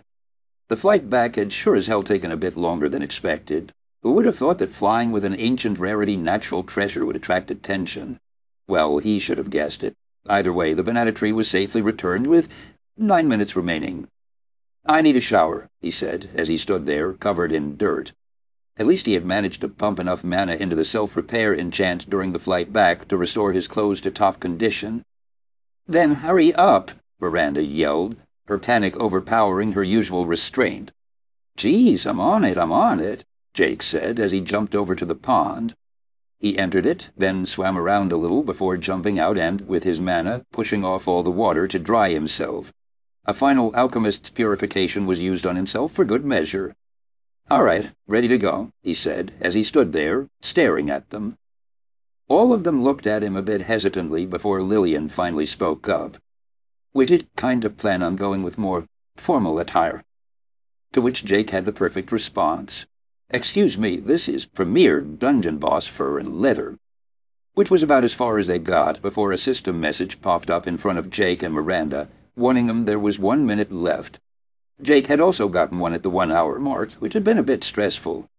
With everything ready, the four of them prepared for the start of the First World Congress. Chapter 12 The World Congress Begins Jake, Miranda, Lillian, and Neil all stood at the lodge as the timer ticked down. The question of who would attend the World Congress had never been an issue for Jake. In fact, he didn't have any input at all. He left it all up to Miranda to handle. The only ones he could possibly bring along were birds, and birds weren't known to be great political negotiators. Or maybe they were. Misty did come off as very smart, even by human standards. Either way, Miranda managed to fire off a few quick bullet points in the final seconds. Mainly, avoid fighting, politics and good relations first, no starting wars, let her take charge of the primary negotiations, no killing other city lords and or owners, and other such essential things. When the timer reached a zero, Jake and Miranda both got the option to join, along with the ability to invite up to two people total. Neil and Lillian were naturally chosen. With everything in order, they accepted and disappeared from the valley. Jake appeared with the three others inside a large, circular room that was much akin to a conference room of the old world. He stood on a small platform with a table and four chairs in front of him. He also immediately noticed similar platforms to his sides, except the one he was on was slightly raised compared to the others, and the design of the table was also a bit different. The most significant difference was a sign saying Haven, Earl, the one to his immediate right had the name Saya, Viscount, while the one to his left said Sanctdomo, Viscount. Jake counted nine of these Viscount platforms total, with theirs being the only one with the Earl tag. Ten or so meters separated each platform, and Jake felt that each had a barrier of sorts surrounding it, one Jake naturally ignored with his sphere of perception. Well, that wasn't so significant a thing, as the barriers were invisible and didn't affect sight at all. Do we take a seat? Neil tried to ask before figures appeared to their sides. Before Jake even had time to inspect anyone in his sphere, he felt the auras. To his left, a serene presence appeared that sought to soothe all around it. It inherently had magical and mind-affecting properties, and was one Jake recognized instantly as his old superior, Jacob. There was another presence mixed in, that of a middle-aged man, but it was nothing compared to Jacob's. Beside those two, there was also Bertram and a woman. To his right, the aura he felt was far different. It was the reason that the first direction he looked wasn't towards his old boss, Casper, or even his own brother, whom he had already noticed with his sphere. No, he looked straight at an old man who met his gaze with a smile. This was the first human that Jake had ever met that made his instincts warn him so directly. That old man wasn't simple. Not at all. The old man looked towards Jake, and they both sized up the other until, finally, the man bowed. Jake returned his greeting with a deep nod. Their eye contact never broke, as both saw something similar in the gaze of the other, a desire to fight. Yet they both knew now wasn't the time, and they broke their staring contest just as they began attracting the attention of their companions. Jake saw the old man speak, but couldn't hear his voice. Guess I just found out what the barriers do. Who was that? Miranda asked, also feeling the aura, though she appeared more affected by Jacob, based on how she kept throwing glances his way. Someone strong, Jake answered, as he also looked to his left, toward Jacob. Jacob regarded him with a nod in turn, which Jake gladly reciprocated. Well, Jacob seems normal, as normal as someone with that augur stuff going on can be. All right, Miranda said, as she also now truly inspected the platform with Jacob on it. Sanctodomo. And the augur. How do you know him? Miranda had read the notebook Jacob had given Jake, which included a description of the augur class. From the looks of it, she had put two and two together, especially after meeting Neil and talking about having met the man. That she wasn't entirely clear on their relationship was only natural. He used to be my boss, Jake answered nonchalantly, as he turned his attention towards the two other people in the large hall that he knew had looked his way. Miranda just shook her head, not even bothering to deal with the bomb Jake had just dropped. That's the guy, Matteo asked, as he looked over to the highest platform in the entire room, that of the singular Earl on Earth. He saw a masked figure wearing nearly all black clothes, giving off quite a mysterious and unapproachable aura. Thinking about it, the guy would fit in quite well with the rest of the quarter's shadows. I can't identify him, Nadia said as she shook her head, getting a glance from Matteo and the current manager of trade of Skyggen, the sole city controlled by the court. Nadia had an upgraded version of Identify that allowed her to better pierce normal obscurations, so if she failed to identify him, he had to have some great skill or technique behind it. As for the City Lord of Skyggen himself, Caleb looked over and saw Jake look back towards him. He met his yellow eyes, and despite their outward change, found his brother's gaze as familiar as ever.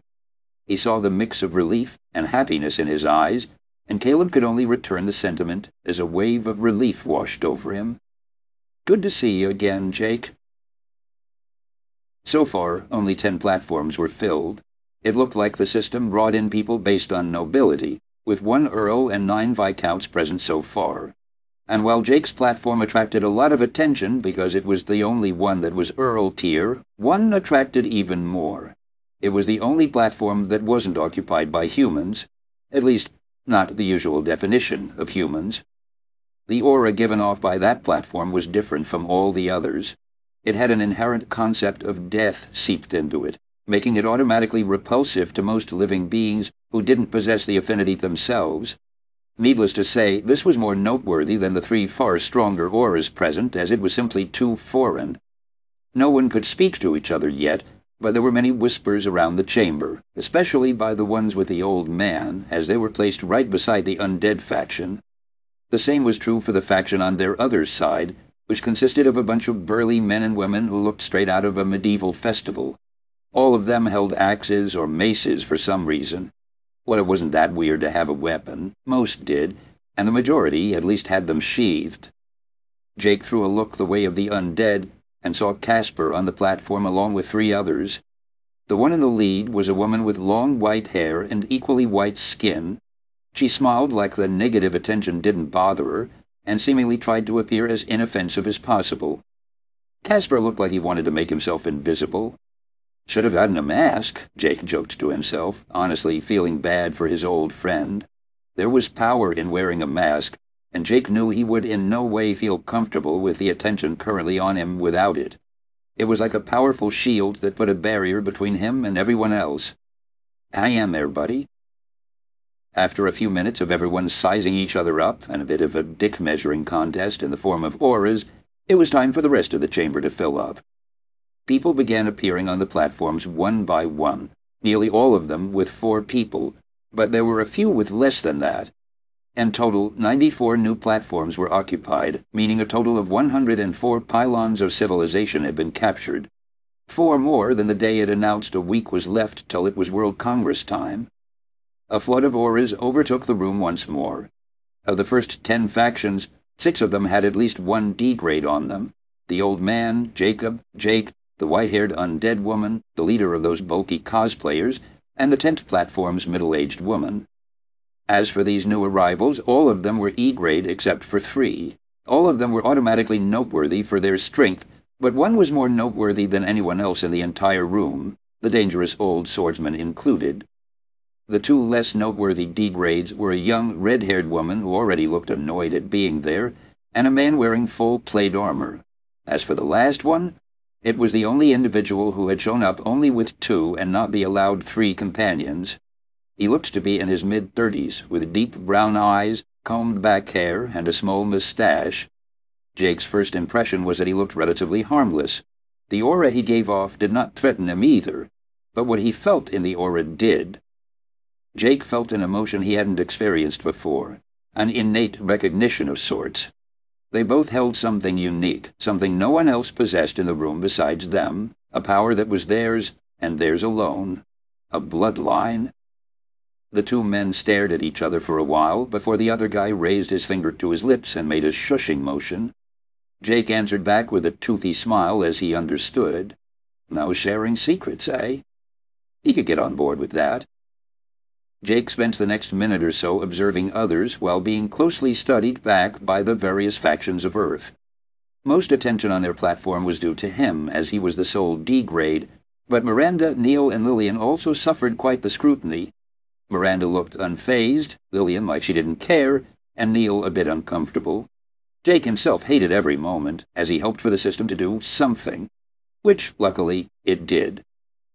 Welcome to the First World Congress of Earth. The World Congress is an opportunity for the newly integrated Earthlings to establish political connections and an arena for discussion, voting, and international politics that can impact the planet as a whole. Note that no fighting will be allowed during the World Congress. Each booth has an aura that will offer privacy to each city. During the first World Congress, three votes will be held with one three-hour intermission between each to discuss the proposal. The total length of the World Congress will be 10 hours.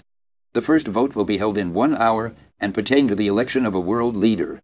The world leader will automatically have their noble rank advanced one stage. Becoming a world leader requires more than 60% of the total votes. Jake and everyone else got the notification. This was easily concluded, as everyone suddenly stopped for a moment to take in the information. To be honest, it was a lot more formal than he had expected. A small part of Jake had expected this entire World Congress to be a big room they were all tossed into like the tutorial, where Jake would have to dunk on some morons to set them straight. Luckily, or perhaps unluckily, this wasn't that kind of event. Though he would like to fight that old man with a sword. Maybe later. The whole world leader thing was a bit of a surprise, and not something Jake expected was relevant here and now. Seriously, even if Jacob went full-on mental interference with his augur stuff, he couldn't convince 60% of the attending to vote for him. The task only became more daunting with the next message that popped up. Voting rules of the World Congress. The number of available votes is based on the nobility rank of the attending members. The number of votes per nobility rank is as follows. Earl, 10. Viscount, 5. Baron, 3. Lord, 1. The noble in question may distribute their votes as they choose if there are multiple options. The noble may abstain from voting. Votes are final and cannot be appealed. Any agreements will remain in effect until the next World Congress or if all included parties choose to revoke it. All tiebreakers will be decided by the highest ranking noble present at the World Congress. Going through that, it only became clearer how much harder it would be to be voted world leader. The more prominent nobles had more votes, so you would have to convince the big factions to vote for you. It was without a doubt a feature not for this first World Congress, but for future ones after the political landscape had formed and strong alliances were established. As for all the rules, Jake didn't like them. He already felt a few more eyes upon him now, likely due to that last sentence about the highest ranking noble deciding at tiebreakers. Seriously, no way there was even going to be tiebreakers. Also, why did he need ten votes? Heck, Miranda had five, Lillian three, and Neil one. Their small group of four had 19 votes total. They were, without a doubt, the group with the most votes. If Jake had given Neil a Baron title, it would be even more. Actually, maybe he should give out titles. That would be something to talk with Miranda about. With the final message out, a countdown appeared. Vote for First World Leader will begin in 59 minutes 59 seconds. And with that, the barriers around each platform faded. They could still be reactivated, but now everyone was free to move, Everyone seemed hesitant until one person moved. A figure teleported from the tallest platform, first towards the middle of the chamber, then before the four people from Skugga and the Court of Shadows. Three of them tensed up as the figure spoke to the only calm member of their group. Hey, Cal, how are Mom and Dad doing? Jake asked. Did everything go well with Maya? Yeah, they are doing quite well considering the circumstances. As for Maya, congratulations, you're an uncle now. Caleb gave a big, proud smile as he thought about his son. Damn, you'd to know the system didn't do anything weird in that department, at least, Jake said, genuinely relieved, but also feeling a bit weird.